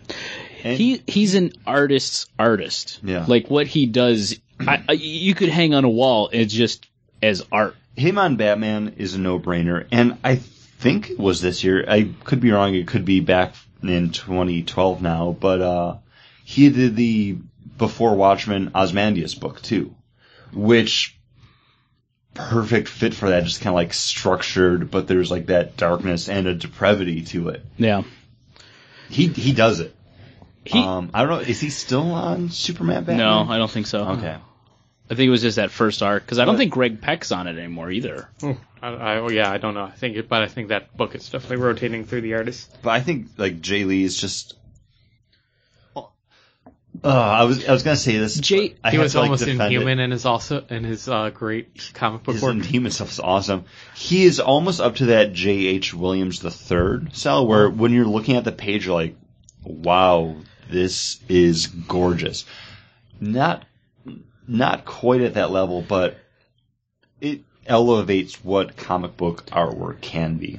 Uh, and I'll I'll say this about the Batman Superman book. It's it was his art that made me buy the second. Yeah. The story was just a story. The art is what made me buy the next book and the book Mm-hmm. after that and the book after that. Yep. Um it wasn't it wasn't the story. It was what I wanted I what he Was doing the next thing he was going to do. Cliff Chang versus uh, Adrian uh, Sarantino. this is a this is kind of a tougher pick. And I'm going to look over to the two of you because you were both championing their artworks. Paul, you were pulling for Cliff Chang. Oh yeah, definitely. John, you're a big um, Andrea Sorrentino fan. Um, win me over, guys. This will be what decides who moves along. Uh, if you were to say that you could sell a Wonder Woman book without making Wonder Woman being quote unquote cheesecakey, you know, or good girl art or cheesecake art, uh, I, I didn't think it would be done. But Cliff Chang has been doing it and s- consistently, and you, you know, have this guy come up with a pantheon of gods, quite literally, and have them all look different and just be very imaginative. And that's what he's been doing for the last 29 issues of Wonder Woman. And it's been a tour de force and consistently great for the past three years now of the new DCU. And, uh, that's what I have to say about that. Uh, Sorrentino is really good too. S- S- You're not winning with that, Paul. Sorrentino. But not as good. Sorrentino, the way he was, well, I don't, I, I've maybe looked through. I read the first issue of I Vampire. I thought the artwork was okay. It didn't really grab me. I wasn't into that story. I didn't really care It's about it. very J. Lee like. Yes. Um, but with what he was doing on Green Arrow, Mhm. like he would like frame the action and then take and not have it just have it a sketch, no color to it, to show to show the art. It was something very different. Um, it has a kind of a darkness to it that I do enjoy, but out of the two, uh, I'm gonna go with Cliff Chang on this. Yeah, because one, if you like Chris Somni art, you're gonna like Chris Cliff Chang art. Cliff Chang. If you just don't that- like Jay Lee art because you know he uses, or don't like uh Polito art because he uses too much uh character and darkness and you know just outlines, you're probably not gonna like. This is just Tarantino my art. time to talk about this. I'm sorry. nope, Paul's just backing you up. It's okay. Uh, what I really like about the Cliff Chang is just it has this pulpiness to it. I love that kind of pulp look, and he has that, and how he draws everything, the colorist his- he uses, everything just works for him. The covers for like just Wonder Woman alone are awesome. The layouts he does for that are great. The looks of the books that he do he does is fantastic. Like Cliff Chang, yeah, like it's it's two different sides of what I like, but I lean more towards uh, Cliff Chang versus Sorrentino. Well, Chris, you were looking to us. Well, we kind of talked about this a little bit in the writers portion of the March Madness brackets. Jeff Lemire is telling the story that we should have had when Green Arrow relaunched in the new 52. And I really wish that Andrea Sorrentino had been over on that book when it launched instead of I Vampire. I would because really like that. Vampire. I, you you dug it, and the couple issues of it you passed off, they were actually really good. And the thing is, like from those issues I read, the art stands out the most. Mhm. But when you kind of equated Cliff Chang to Chris Samney, it was like, no, like he's one of those artists. If you put him on anything else in the DC universe, it's going to catch my attention. He's going to be able to tell a different kind of story than what we're getting. Like, I'd love to see him handle Batman, Which one, Chris Samney. Chris Hemney? You put him on Superman. That's a book that I'll buy just to see how it looks because I think we'll get that kind of almost like we got with Chris Samney and the Mighty. Mhm. That like aesthetic to it. So I'm okay with going Cliff Chang on this, and his reinvention of the gods and the new gods. Mhm. Oh yeah, It- that's good. They're cool looking. They are cool. So that brings us to with the top seed, Greg Capullo, versus the bottom seed that's left, Cliff Chang. Do you want me to go because I have no. I love Cliff Chang, but I have to give it to Greg Capullo just because of what we said before, where he he's so versatile and catching every era of Batman. All those very icon. He redoes every iconic image of Batman in his own voice, which is weird to say when you're talking about a visual medium. You know, Yeah. an artist capturing him in his own voice. It's Cri- it's Capullo's version of that scene from Dark Knight Returns. It's that Yeah. Greg Capullo's version of that scene from even the animated series. You know, I was- caught myself saying, "Man, this looks very animated series uh, like," and it's it, and that's what leads me to go with Capullo over Cliff Chang, who's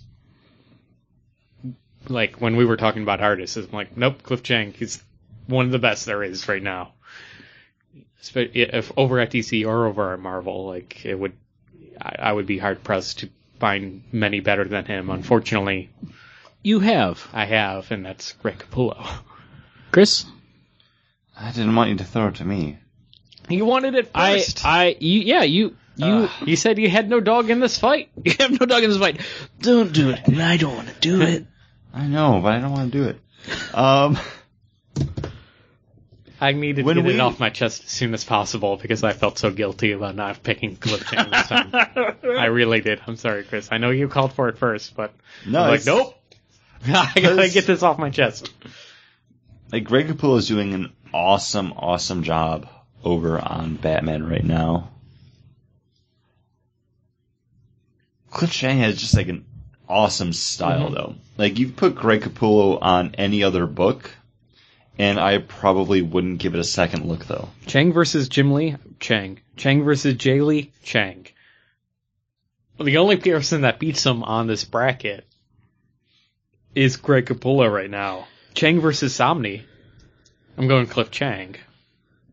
Chang versus Aja. Well, that would be a different. He's like a fight, too. computer playing chess. He's showing you all the moves. You know what I mean? Like No, it's no, like- I know, uh, but It's unfortunate that this is how the bracket. Well, you know, yeah, I'm the one, I'm the only person we to do. blame here for making the bracket this way. You've created the perfect game, Paul.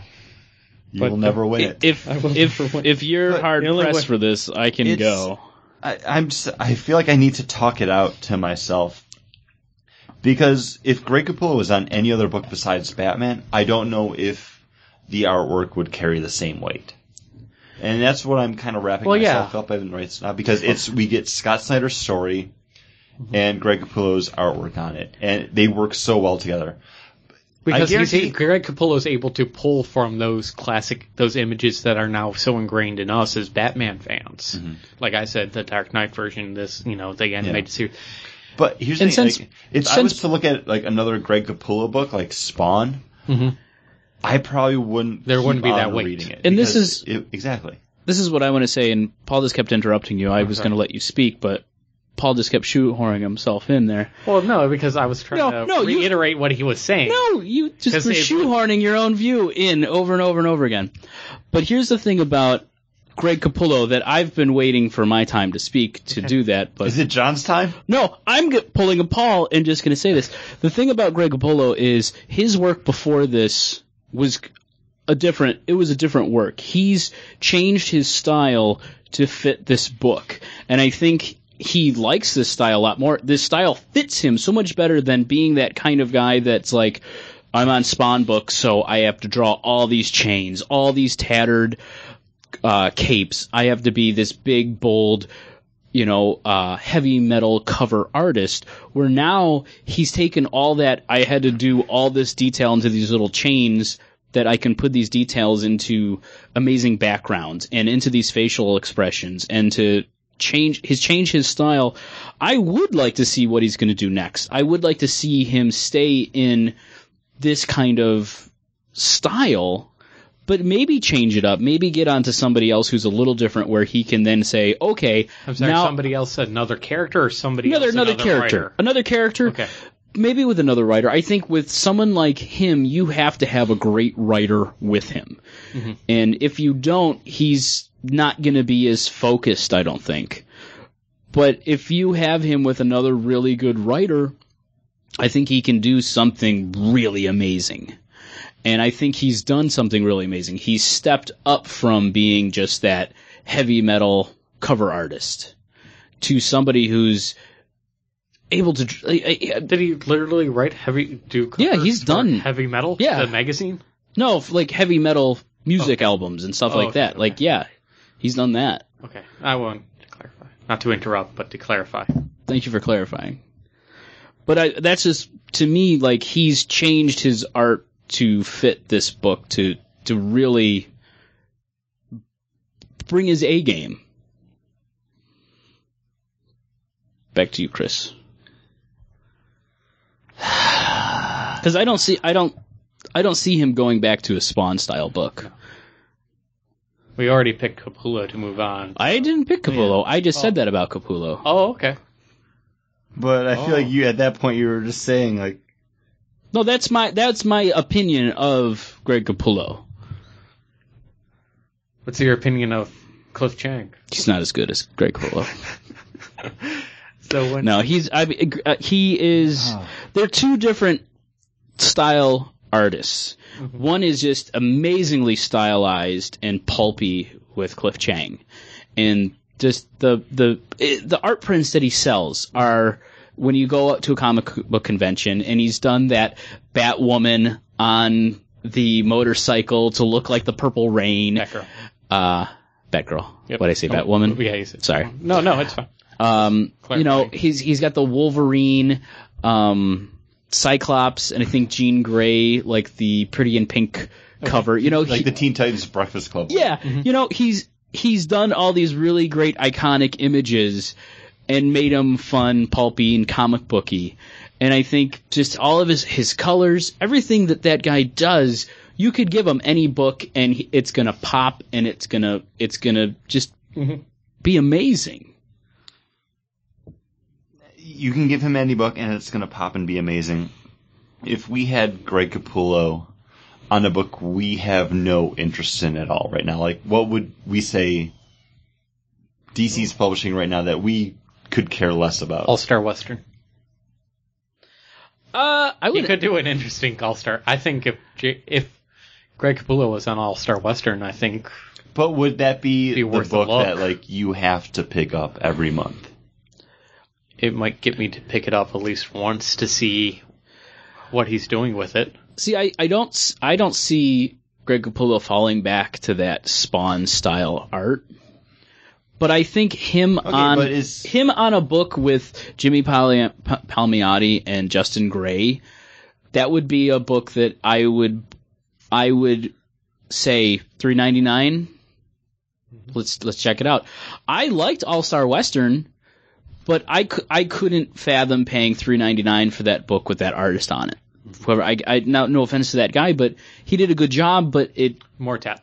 it wasn't it had no gravitas to it. But Jimmy or uh Greg Polo on it, I probably would buy Because that he book. would bring the gravitas, and also he would be able to pull from very iconic images of westerns Yeah. that he would probably put on the page, that would be a book I would read. or even his motorcycle days. You know, when because he was in the present, because Booster Gold brought uh, what's his name Jonah Hex into the present. Yeah. He was riding around on a motorcycle. He's rider style. For this, I would say Cliff Chang. Okay. Cliff Chang falls a lot more into that sensibility and what I look for in the storytelling of a comic book right now. I love Greg Capullo. I'm going to continue to uh, keep reading Batman, but I th- uh, Cliff Chang is a great artist all around, and I.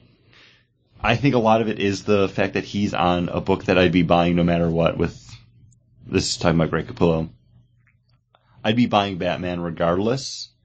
And the fact that it's a great story from Scott Snyder and the artwork serving it well, I, d- I don't know if I would see him doing as well on like an all star Western book or some anything else from DC right now. Uh, we got a very confusing bracket. Listen cl- carefully. Jim Lee versus Jay Lee. I have to pick Jay Lee because I find that art more interesting. You know, with what, even with the page layout, just the use of blank space with what Jay Lee does versus what Jim Lee does, which is good, but it's that journeyman kind of comic book work that I think a lot of people do Yeah.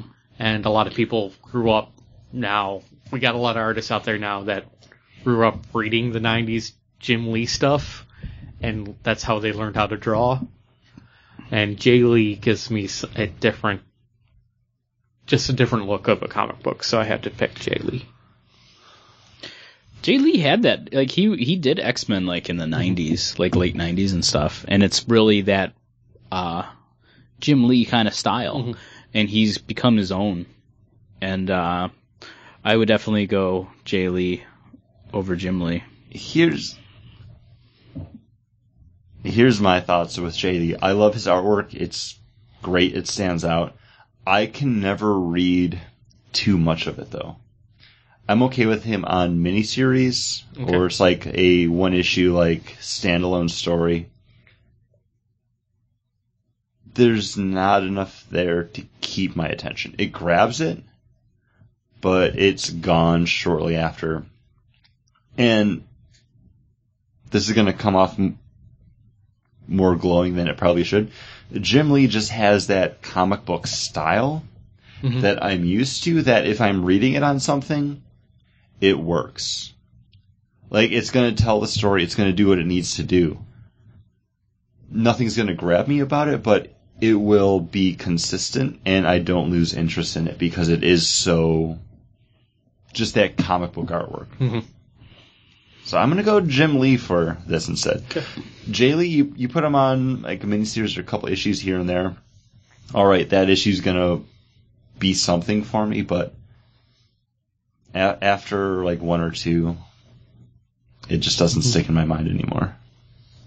I can. I understand that, and I mean that's I I only read the Yeah, we only first that first arc with him, you know, on that. As soon as he went off, is when I I left the book. Yeah, Um, you only get very few work from him, anyways. So and the um to that like yeah jim lee's art is good consistent but if nothing pops if that art isn't bringing you back as soon as a story arc or an issue fumbles and doesn't have that art to help keep it up is when you're really easily you know going to jump off that book and I think like that's to me like Jim Lee. Like the last thing I liked from Jim Lee was Hush. all right, guys. Well, he, uh, just to say this quick, Jay Lee's done the first ten issues of Batman Superman. Oh. How many of those did you buy, John? About the first six, but it's also when I fell out of when we didn't get our books for a couple months. Because issue seven, Greg Pack. Issue eight, Greg Pack. It's been the same creative team on it. Just, just throwing that out there. Like it's been, If- it's been the consistent team that you said Any would keep a- you. a- anyone up reading against that Jim Lee, I would pick just about anyone else. okay. I mean, All right, so that brings us to Greg Capullo, Greg Capullo versus Jay Lee, and David Aja versus uh, Chris Omni. So which which which fight do you want to have first? Which one's the easiest? Capullo versus Jay Lee. I think so. I Okay, think 'cause so. We So, all agree that Capullo. Capullo, yeah. and we we've listed off enough reasons why. All right, David Aja versus Sabney. I think this is the toughest one. Yeah. Um, This is very tough. You guys mind if I throw my gut opinion out first? Look, you've Yeah, been go starting for it. first and throwing it out anyways. Well, I'm not asking now. I'm gonna go over there and poke you in the side. I only did it after you started poking me in the side. I think it was after all of these beers. Yeah. Every like I've been just there's only- trying to I- I've push been it up. looking at that other Coonan's barley wine. I'm like, I, want to go get something else to drink. Should we get another beer and then have- make these choices? we have one more matchup. One more. Okay. Oh, One more last beer? Paul said one more beer. It's a good thing we have more beer to mull these choices over, right, guys? Yes. Now, what does this? Yeah, we were trying to make other choices still. Talking about beer. Remember, we're still trying to decide between David Aja and Chris Somney over at Marvel before we go up against uh, who gets the right to to go up against Greg Capullo. Let me let me take another sip of this beer. What is it? It's what what beer is the this? beer. This is Morningwood from uh, local option beer worker. Uh, this is an oak aged coffee amber. Um, you definitely get the coffee to it. I get a little nutty. Um, to me, it tastes like nachos and cheese. I don't get the cheese, but I do get like a salty corn, a corny. I get like a corn. nachos. I get a corn chip kind of flavor to it. I don't get nachos. I don't get nachos, but maybe a corny corn meal. I get kinda. the, yeah the corny the corny nachos. It's like the I can get the corny like on the back of the like mouth. makes me think Mm-hmm. Yeah, of yeah. na- it makes me think Aftertaste, of um what are the chip company with the f- Tostitos. oh the farmer Fritos? uh Troyer Farms. Troyer Farms the Troyer Farm corn chips Okay. that's what I it tastes just I like don't know had- if I've ever had those. that's what it tastes like to me I just had uh, nachos today for dinner at uh, you know one of our favorite bars, uh, Buffalo's Best that's your favorite Bar and bar. Grill. One of our favorite. Hmm. When they first came out, you guys were kind of excited about their Yeah. prime ribs. I like that like the first Yeah, two the- times the- I had went the, there like small brew, like or small like craft Yeah. of the month thing, and then they didn't keep up on it. Yeah, now it's their small beer of the month is uh, Samuel Adams Rebel Yeah. Rye, Yeah. Rebel See? IPA. what you need to go to is Ebenezer Ale Japanese House. Rails is really good. it's it's what that place should be Right. I but still anyways like you the got food. nachos for dinner Pretty much, it was the Buffalo's best garbage plate, and it had those Troyer Farm corn chips, the round ones, the round. yeah Yeah, it was good. This kid I went I like to that food there. elementary school with, his dad like worked for him, so we al- like we always had chips galore. Galore. And then he used to tell me, "Oh, when there's that green spot on the potato chip, that's mold." yeah, that's the best part of the potato chip. know. So fuck that kid. He used to always tell me that, and I was like, "I'm glad that one time in fifth grade you got a stick in the eye and you had a red Oh, eye." I had a stick in the eye, and I had to wear an eye patch for two weeks. Did you really? Yeah, it Was your was eye red. all red? Like it was like Um, the blood. No, I scratched my cornea. And If the pulse got his hand in his head, Were you? Were, uh, were you a hands. pirate? yeah, I had to wear an eye patch, which was just a piece of gauze taped over my eye for two weeks. I had to take antibiotics because the angle that the stick went in scratched a triangular notch out of my cornea. Ooh. If it had gone in at a different angle, I would have lost my eye. Oh my gosh. Ooh. I wouldn't be That's- friends with you if you had one eye. I was I was at my grandmother's house running around in the field next door with sticks pretending they were swords and guns. and you're often told as a kid, don't run with sticks. You'll poke yourself in the eye. And that's exactly what happened. I tripped and what like as I was falling, I put my hands up to stop me, but there were sticks in my fucking hands. One of them went right into my left eye. I wonder why people say our podcast is too long. to this day, I have worse vision in my left eye because of it. Uh, I recently slipped and Flashbacks. fell. I recently slipped and fell and had a knife in my hand. And what I did is I threw the knife away and just fell. Yeah. nice, nicely done. I was like seven though. I have uh, scratched and uh, stark uh, tissue on my cornea from having rocks uh, that got into my eye. Oof. What were you, were you giving them butterfly kisses? no, just one of those things. Where, Were the bullies throwing rocks at you? uh, it must have been. I don't remember why, but Hmm. yeah, Was this in one of your Lyme disease phases?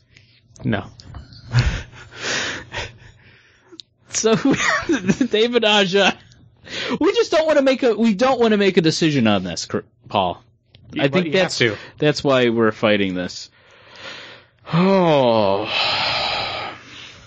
this is this this is probably one of out of the last two shows. John just took his glasses off. Oh, And I- he it's wonders tough. why I just throw a name out there just so I can be done, and then Because- let, because give you time. To yeah, but you I pick think- something. It's sometime. d- Have you pick, did you pick on this? I'm going out of these two, Chris Omni.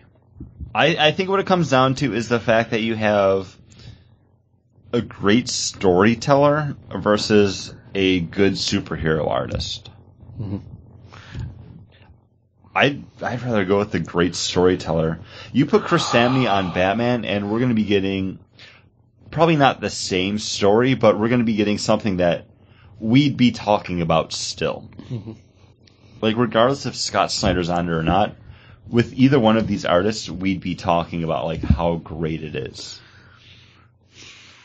This is true. Who is? And- uh, are you picking someone? David I'm- Aja I'm going uh, does Chris bring Samney. that little bit. You're of, going uh, Samney too? digital, That uh, that great uh, what what graphic design element that It's- I know you enjoy. It's not as It's not as prevalent, though. pronounced, yeah. As So you're like, both going Somni. Somni? I'm going Chris Samney. Like Yeah. you put him on a book, I've been following Especially Somni one- longer than Aja. one of those like just dirty, gritty street level characters. It, it he's so accessible. Like it works. Then I don't really need to make a You decision. don't, but you But you still need need to to. pick something. I, I'll I'll just I will just happily pick Aja then because Chris Omni's going forward. Yeah. I, I think they're both fantastic artists. I think I, I would follow both of them onto whatever next book they would do. Um, this one was really hard for me, and I'm kind of glad that you guys made the decision for me well, you're welcome. um, because I think I would just be continuously going on and on about both of them and not picking one of them. Okay. Because like Chris said, the other one of the other ones was like I need to talk this out to decide. That happens to me a lot, actually. Okay, guys. Uh, Garbage. So, John, I'll let you uh, pick first here. Capullo or Somni? Dead air is great for podcasting. W- w- I can talk about this beer a little bit more. It's so coffee-y.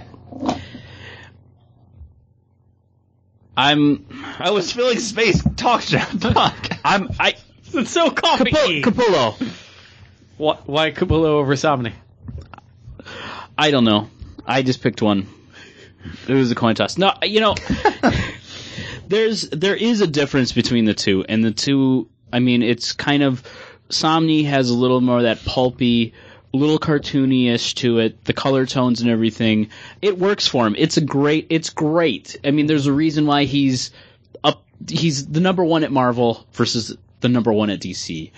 Uh, I the last man, the last couple issues with Batman have just really just made me Solidified. appreciate that book even more, especially having not read them for a while and then going back and reading them, like reading three issues straight through and just as soon as I finished opening the next one and reading it. And the story, yes, it's Scott Snyder's story, but also it is Greg Capullo's art. Chris? Man, this beer's very coffee-y for something so light. Am I right, guys?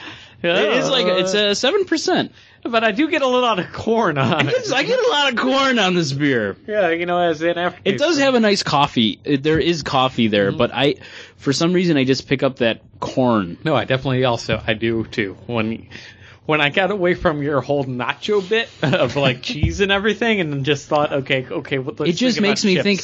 I don't Corn often, chips, yeah. I don't often eat corn chips just on their own. Yeah.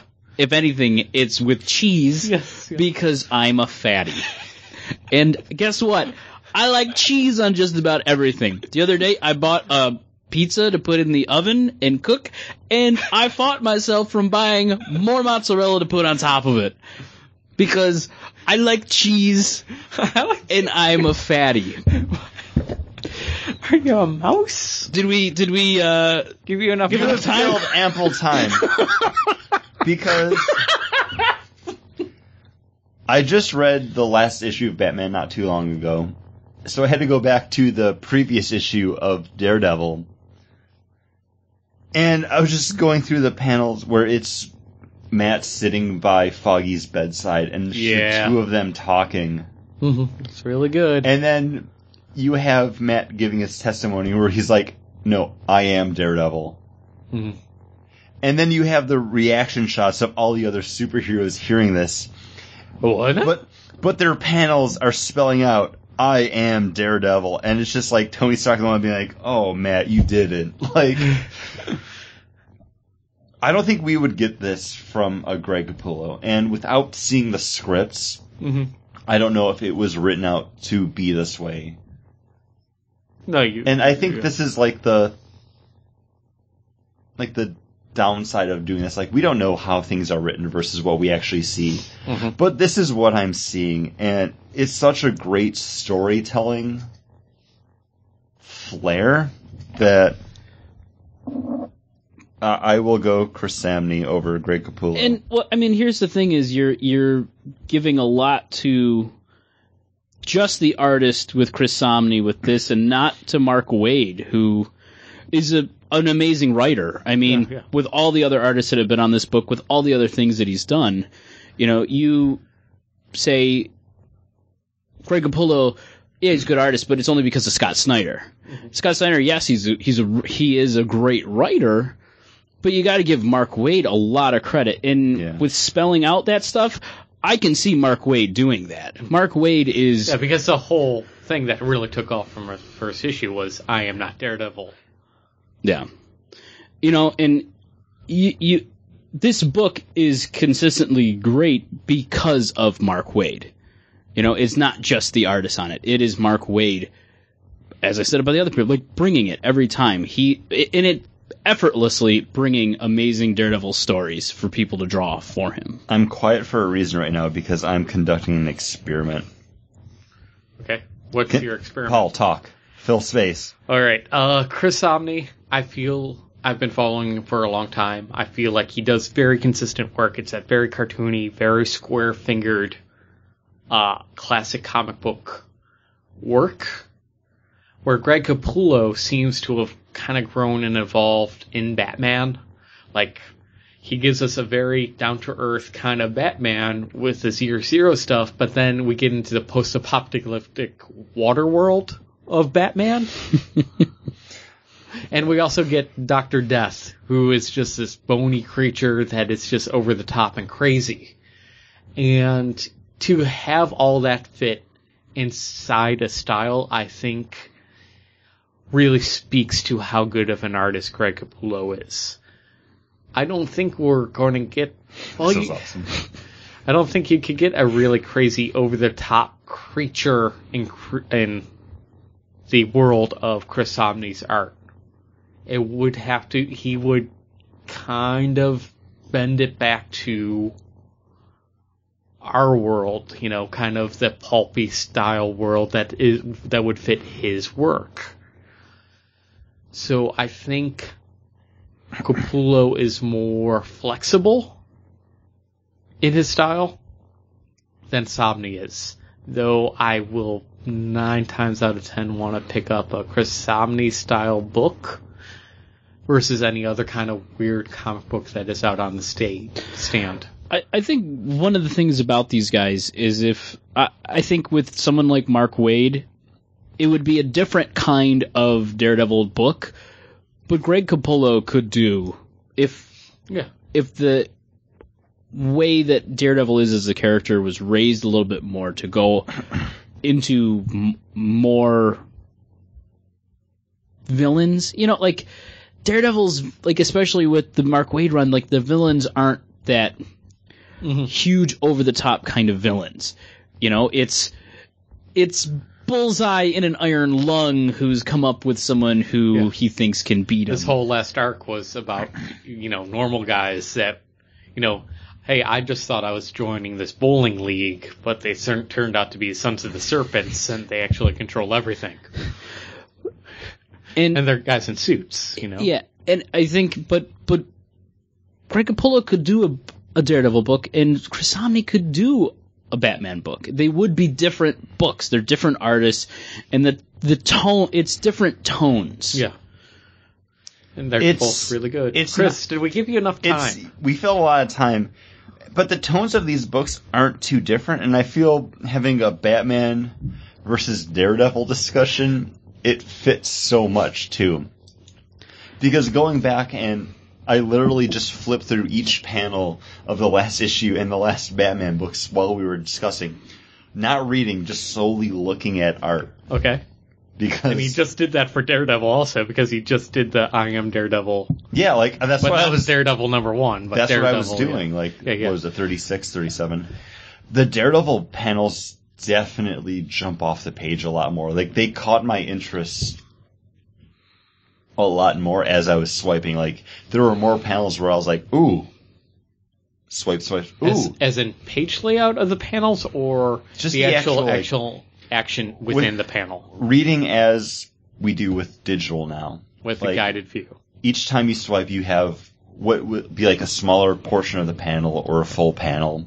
There was a lot more that made me stop with Daredevil than there was with within With the that guided app. view of it. Because if you read digitally on a tablet, you, I read by page, Mhm. even on the tablet. I don't. There's very few times that I'll go within the pa- you know double tap and go into that guided view time. It's double page spreads, so just Eh, I just want to clarify. Was was there action going on in the Daredevil page? Or- Sometimes. or, was it you're capturing these mo- the, like heartfelt moments in these in these books because With- if it's telling different stories it's But- And that was the thing, like with the Daredevil, the beginning of it is just Matt and Foggy sitting like bedside talking, but they were still standing out at me. And it wasn't until when I was in Batman that I would get like the big, probably like half page spreads of the Zeppelin or Martha Wayne being shot that a panel really like hit me. So for that, I have to go to Chris Samney because I feel like and this is a weird way to look at it. If I'm wrong, hey, let me know. Conduct this experiment on your own, listeners. John, Paul, like, do this. See, like, just looking at the art, what makes you take that second before you swipe to the next panel? But Chris Samney had more of that for me. So Somni from Chris, Yeah. John with Capullo, right? yep That, and that was a lot longer than it should have been, but Sophie's choice here for it, was, me. it was an experiment. I th- I think Chris kind of swayed me there at the very yeah but you have that his is his opinion on it you haven't done that same experiment to say Oh, I, I encouraged him to do it. yeah He does I- you know research. what paul, paul pause it and do it i mean i i have no So I had more oh that's cool moments actually with Daredevil issue twenty seven than I did with Daredevil. Did I say Batman twenty seven? you said- yeah Daredevil twenty seven or Batman twenty seven? I, Anyway, start hey, Oh, start- start, from the start again. beginning because you fucked it up paul drink a lot of beer. I had more oh Should we that's- stop and get another one? I would definitely go for another beer. Uh, no. Uh, Batman issue 27. I just swiped through page by page, uh, looking at it, and I said, oh man, that's really cool. Four different times versus Daredevil issue 36, where I said, oh man, that's really cool. Three different times. Real close. But honestly, Daredevil is a story about a fight that's happening in a cornhouse, a courthouse versus, uh, Batman, which is about going underwater and being saved by Commissioner Gordon and being under fire and trying to escape from the cops. And you know, Jim Gordon's also talking about the time he was had pit bulls sick on him. Yeah. uh, two very different stories, two very good artists. Two two people that belong in the At the top. Yeah, and at the, fact top. That this has gone on this long, and like we keep stopping to do discussions or look at the art. Like it, it speaks. Yeah. Yep. You could you could switch these two guys, and I think they would do admirably in either each other's books. And luckily, you know, our next episode we talk about what books we would put all these people on. So you know, our final fours. So we're not going to really miss anything by our you know having the top one. Uh, I think for my years of just being a Chris Omni fan and really co- trying to champion him on the show, that he actually got this close. If I don't let him win, you know, don't make him win this time, I, I think it's doing a disservice. Greg Capullo had his chance last year. You had you, you just like the, he gave me more aw shucks moments. Oh, that's cool. That's true, John. How dare I go against Greg Capullo after he gave me all that's cool moments? But I did say the reason why was also the story he was drawing. So how dare you question my questioning of myself questioning it, John? I listen. I have I I I don't have anything against either one of these guys winning. So Uh, The Paul, thing is, wherever with- you with the throw it, last issue of Daredevil, they're just sitting around in a courtroom. Yes. and then shit happens. Mm-hmm. Mhm. That was just that was just my thought. he hasn't read that though. No, You I didn't just read the- no. That was uh, issue thirty-six. Oh. Yeah. That's the Why are one. you up on thirty? You why aren't you up on Batman? Well, issue twenty-eight was the look forward into a year from Batman Eternity. Yeah, but I just haven't gotten twenty-nine yet. That one just came out. That's the one that Chris just Yeah. got. Mm-hmm. So I'm not that. And Batman and Daredevil number one just came out, and I haven't gotten Batman uh, Daredevil number one. So uh, yeah, I'm I'm one book behind on both. Who's on the art for Batman number one? For Daredevil number one, There you It's Chris go. Andy. Chris Omni. It's basically the same team. But you're not picking that up. No, like I've just hit the point where I'm okay with walking away from it. Hmm. Number one is a jumping on point, and it's also a jumping, Jumping off. off point. That's just how I am with Marvel when they do their books like this because I'm constantly looking to just be like, okay, what can I trim down? I understand. Like I understand trimming down, but it's that same creative team It's the same creative that you've team, been loving. but and that's the thing. It's not a character that I would list as one of my top favorites like of all time. Like, okay, Batman. If it But was, you're championing the artist for this book to be the best artist. yes. over the past year. And here's the thing: Not if, of the next year. if roles were reversed, if it was Mark Waid and Chris Samney on Batman, and Scott Snyder and Greg Capullo on Daredevil, and Daredevil ended, and it was being relaunched like a couple months later, I'd be like, okay, well, I can jump off of this now. Because I am constantly looking for a way to spend less on my books. This book ended. Okay, I used I to did the same. Like I did the same thing with Wolverine and the X Men. John, who did you pick again? Beginning the next month. I picked Capullo. I'm okay with. Like I'm. I- book- I I'm, was book, just- I'm bookending it. It's I- nothing against the creative team. It's the fact that the book ended, and I am treating it like okay, it is ended here. Okay, that's. I When just you flip wanted a to coin. What I- do you usually pick? I never flip coins. Oh, how about you, John? heads or tails. Do you usually pick heads or tails? I th- uh, this is a bullshit. This uh, nobody's gonna pick it. You have to pick it. Uh, I, what was where was I leaning before? I, I don't know where you're. You were leaning towards both of them. I think you were gonna go Chris Omni.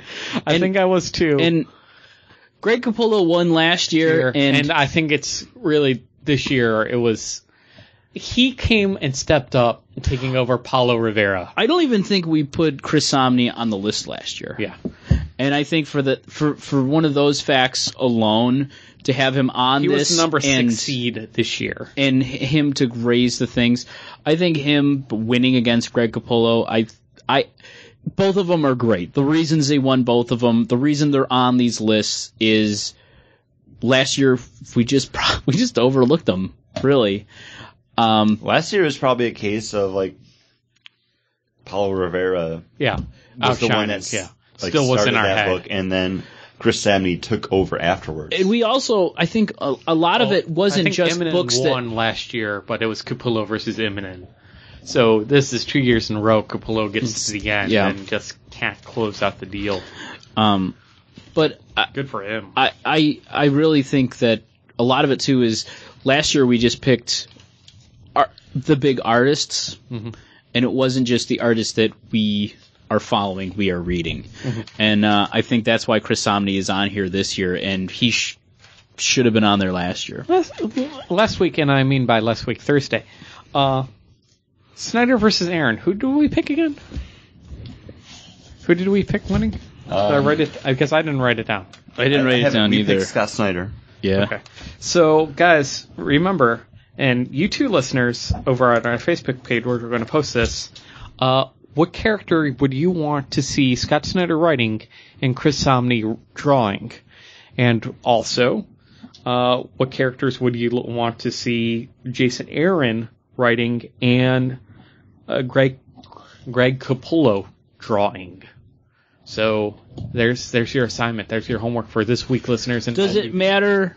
It's either one of them from Marvel or DC. Not one yeah, has any to be character. one has to be from Marvel, one has to be from DC. Okay. Nope, nope. Just uh, well, bring both, because I think that's more interesting. I forget how we do it every year, All right.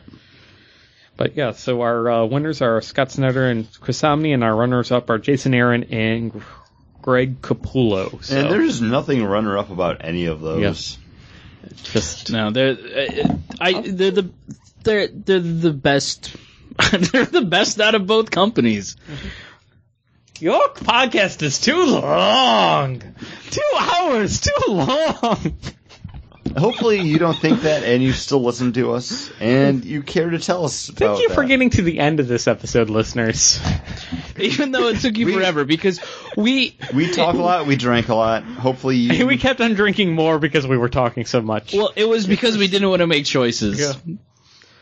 Uh, it's funny that artists are harder choices than than the writers. because you can quickly pull up evidence for The artists. artists versus Yeah. writers where you're just going off a gut in memory and being like, no, this is and the what story I and enjoyed also more. what that story meant to you Yeah. as the reader. Uh, so But find us over on our Facebook. Email us at John Paul or Chris at Bagden Board. We love hearing from you.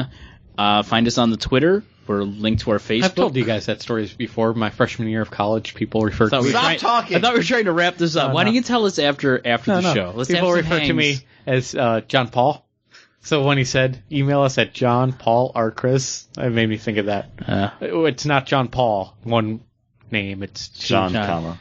Yeah, two Yeah. different If names. they listen to the show, they know that. If, No. if they heard the intro, they know that I'm John and you're Paul, and that's Chris. Yeah, but that was two hours ago. They already forgot.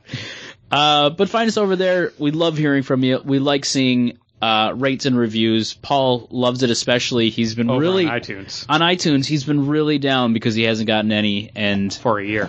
he hasn't gotten any for a year, folks.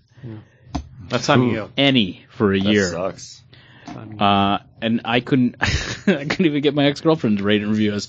But that doesn't matter because she sucked. What doesn't suck? our show. Listen next week when we pin our favorite writers and artists against each other.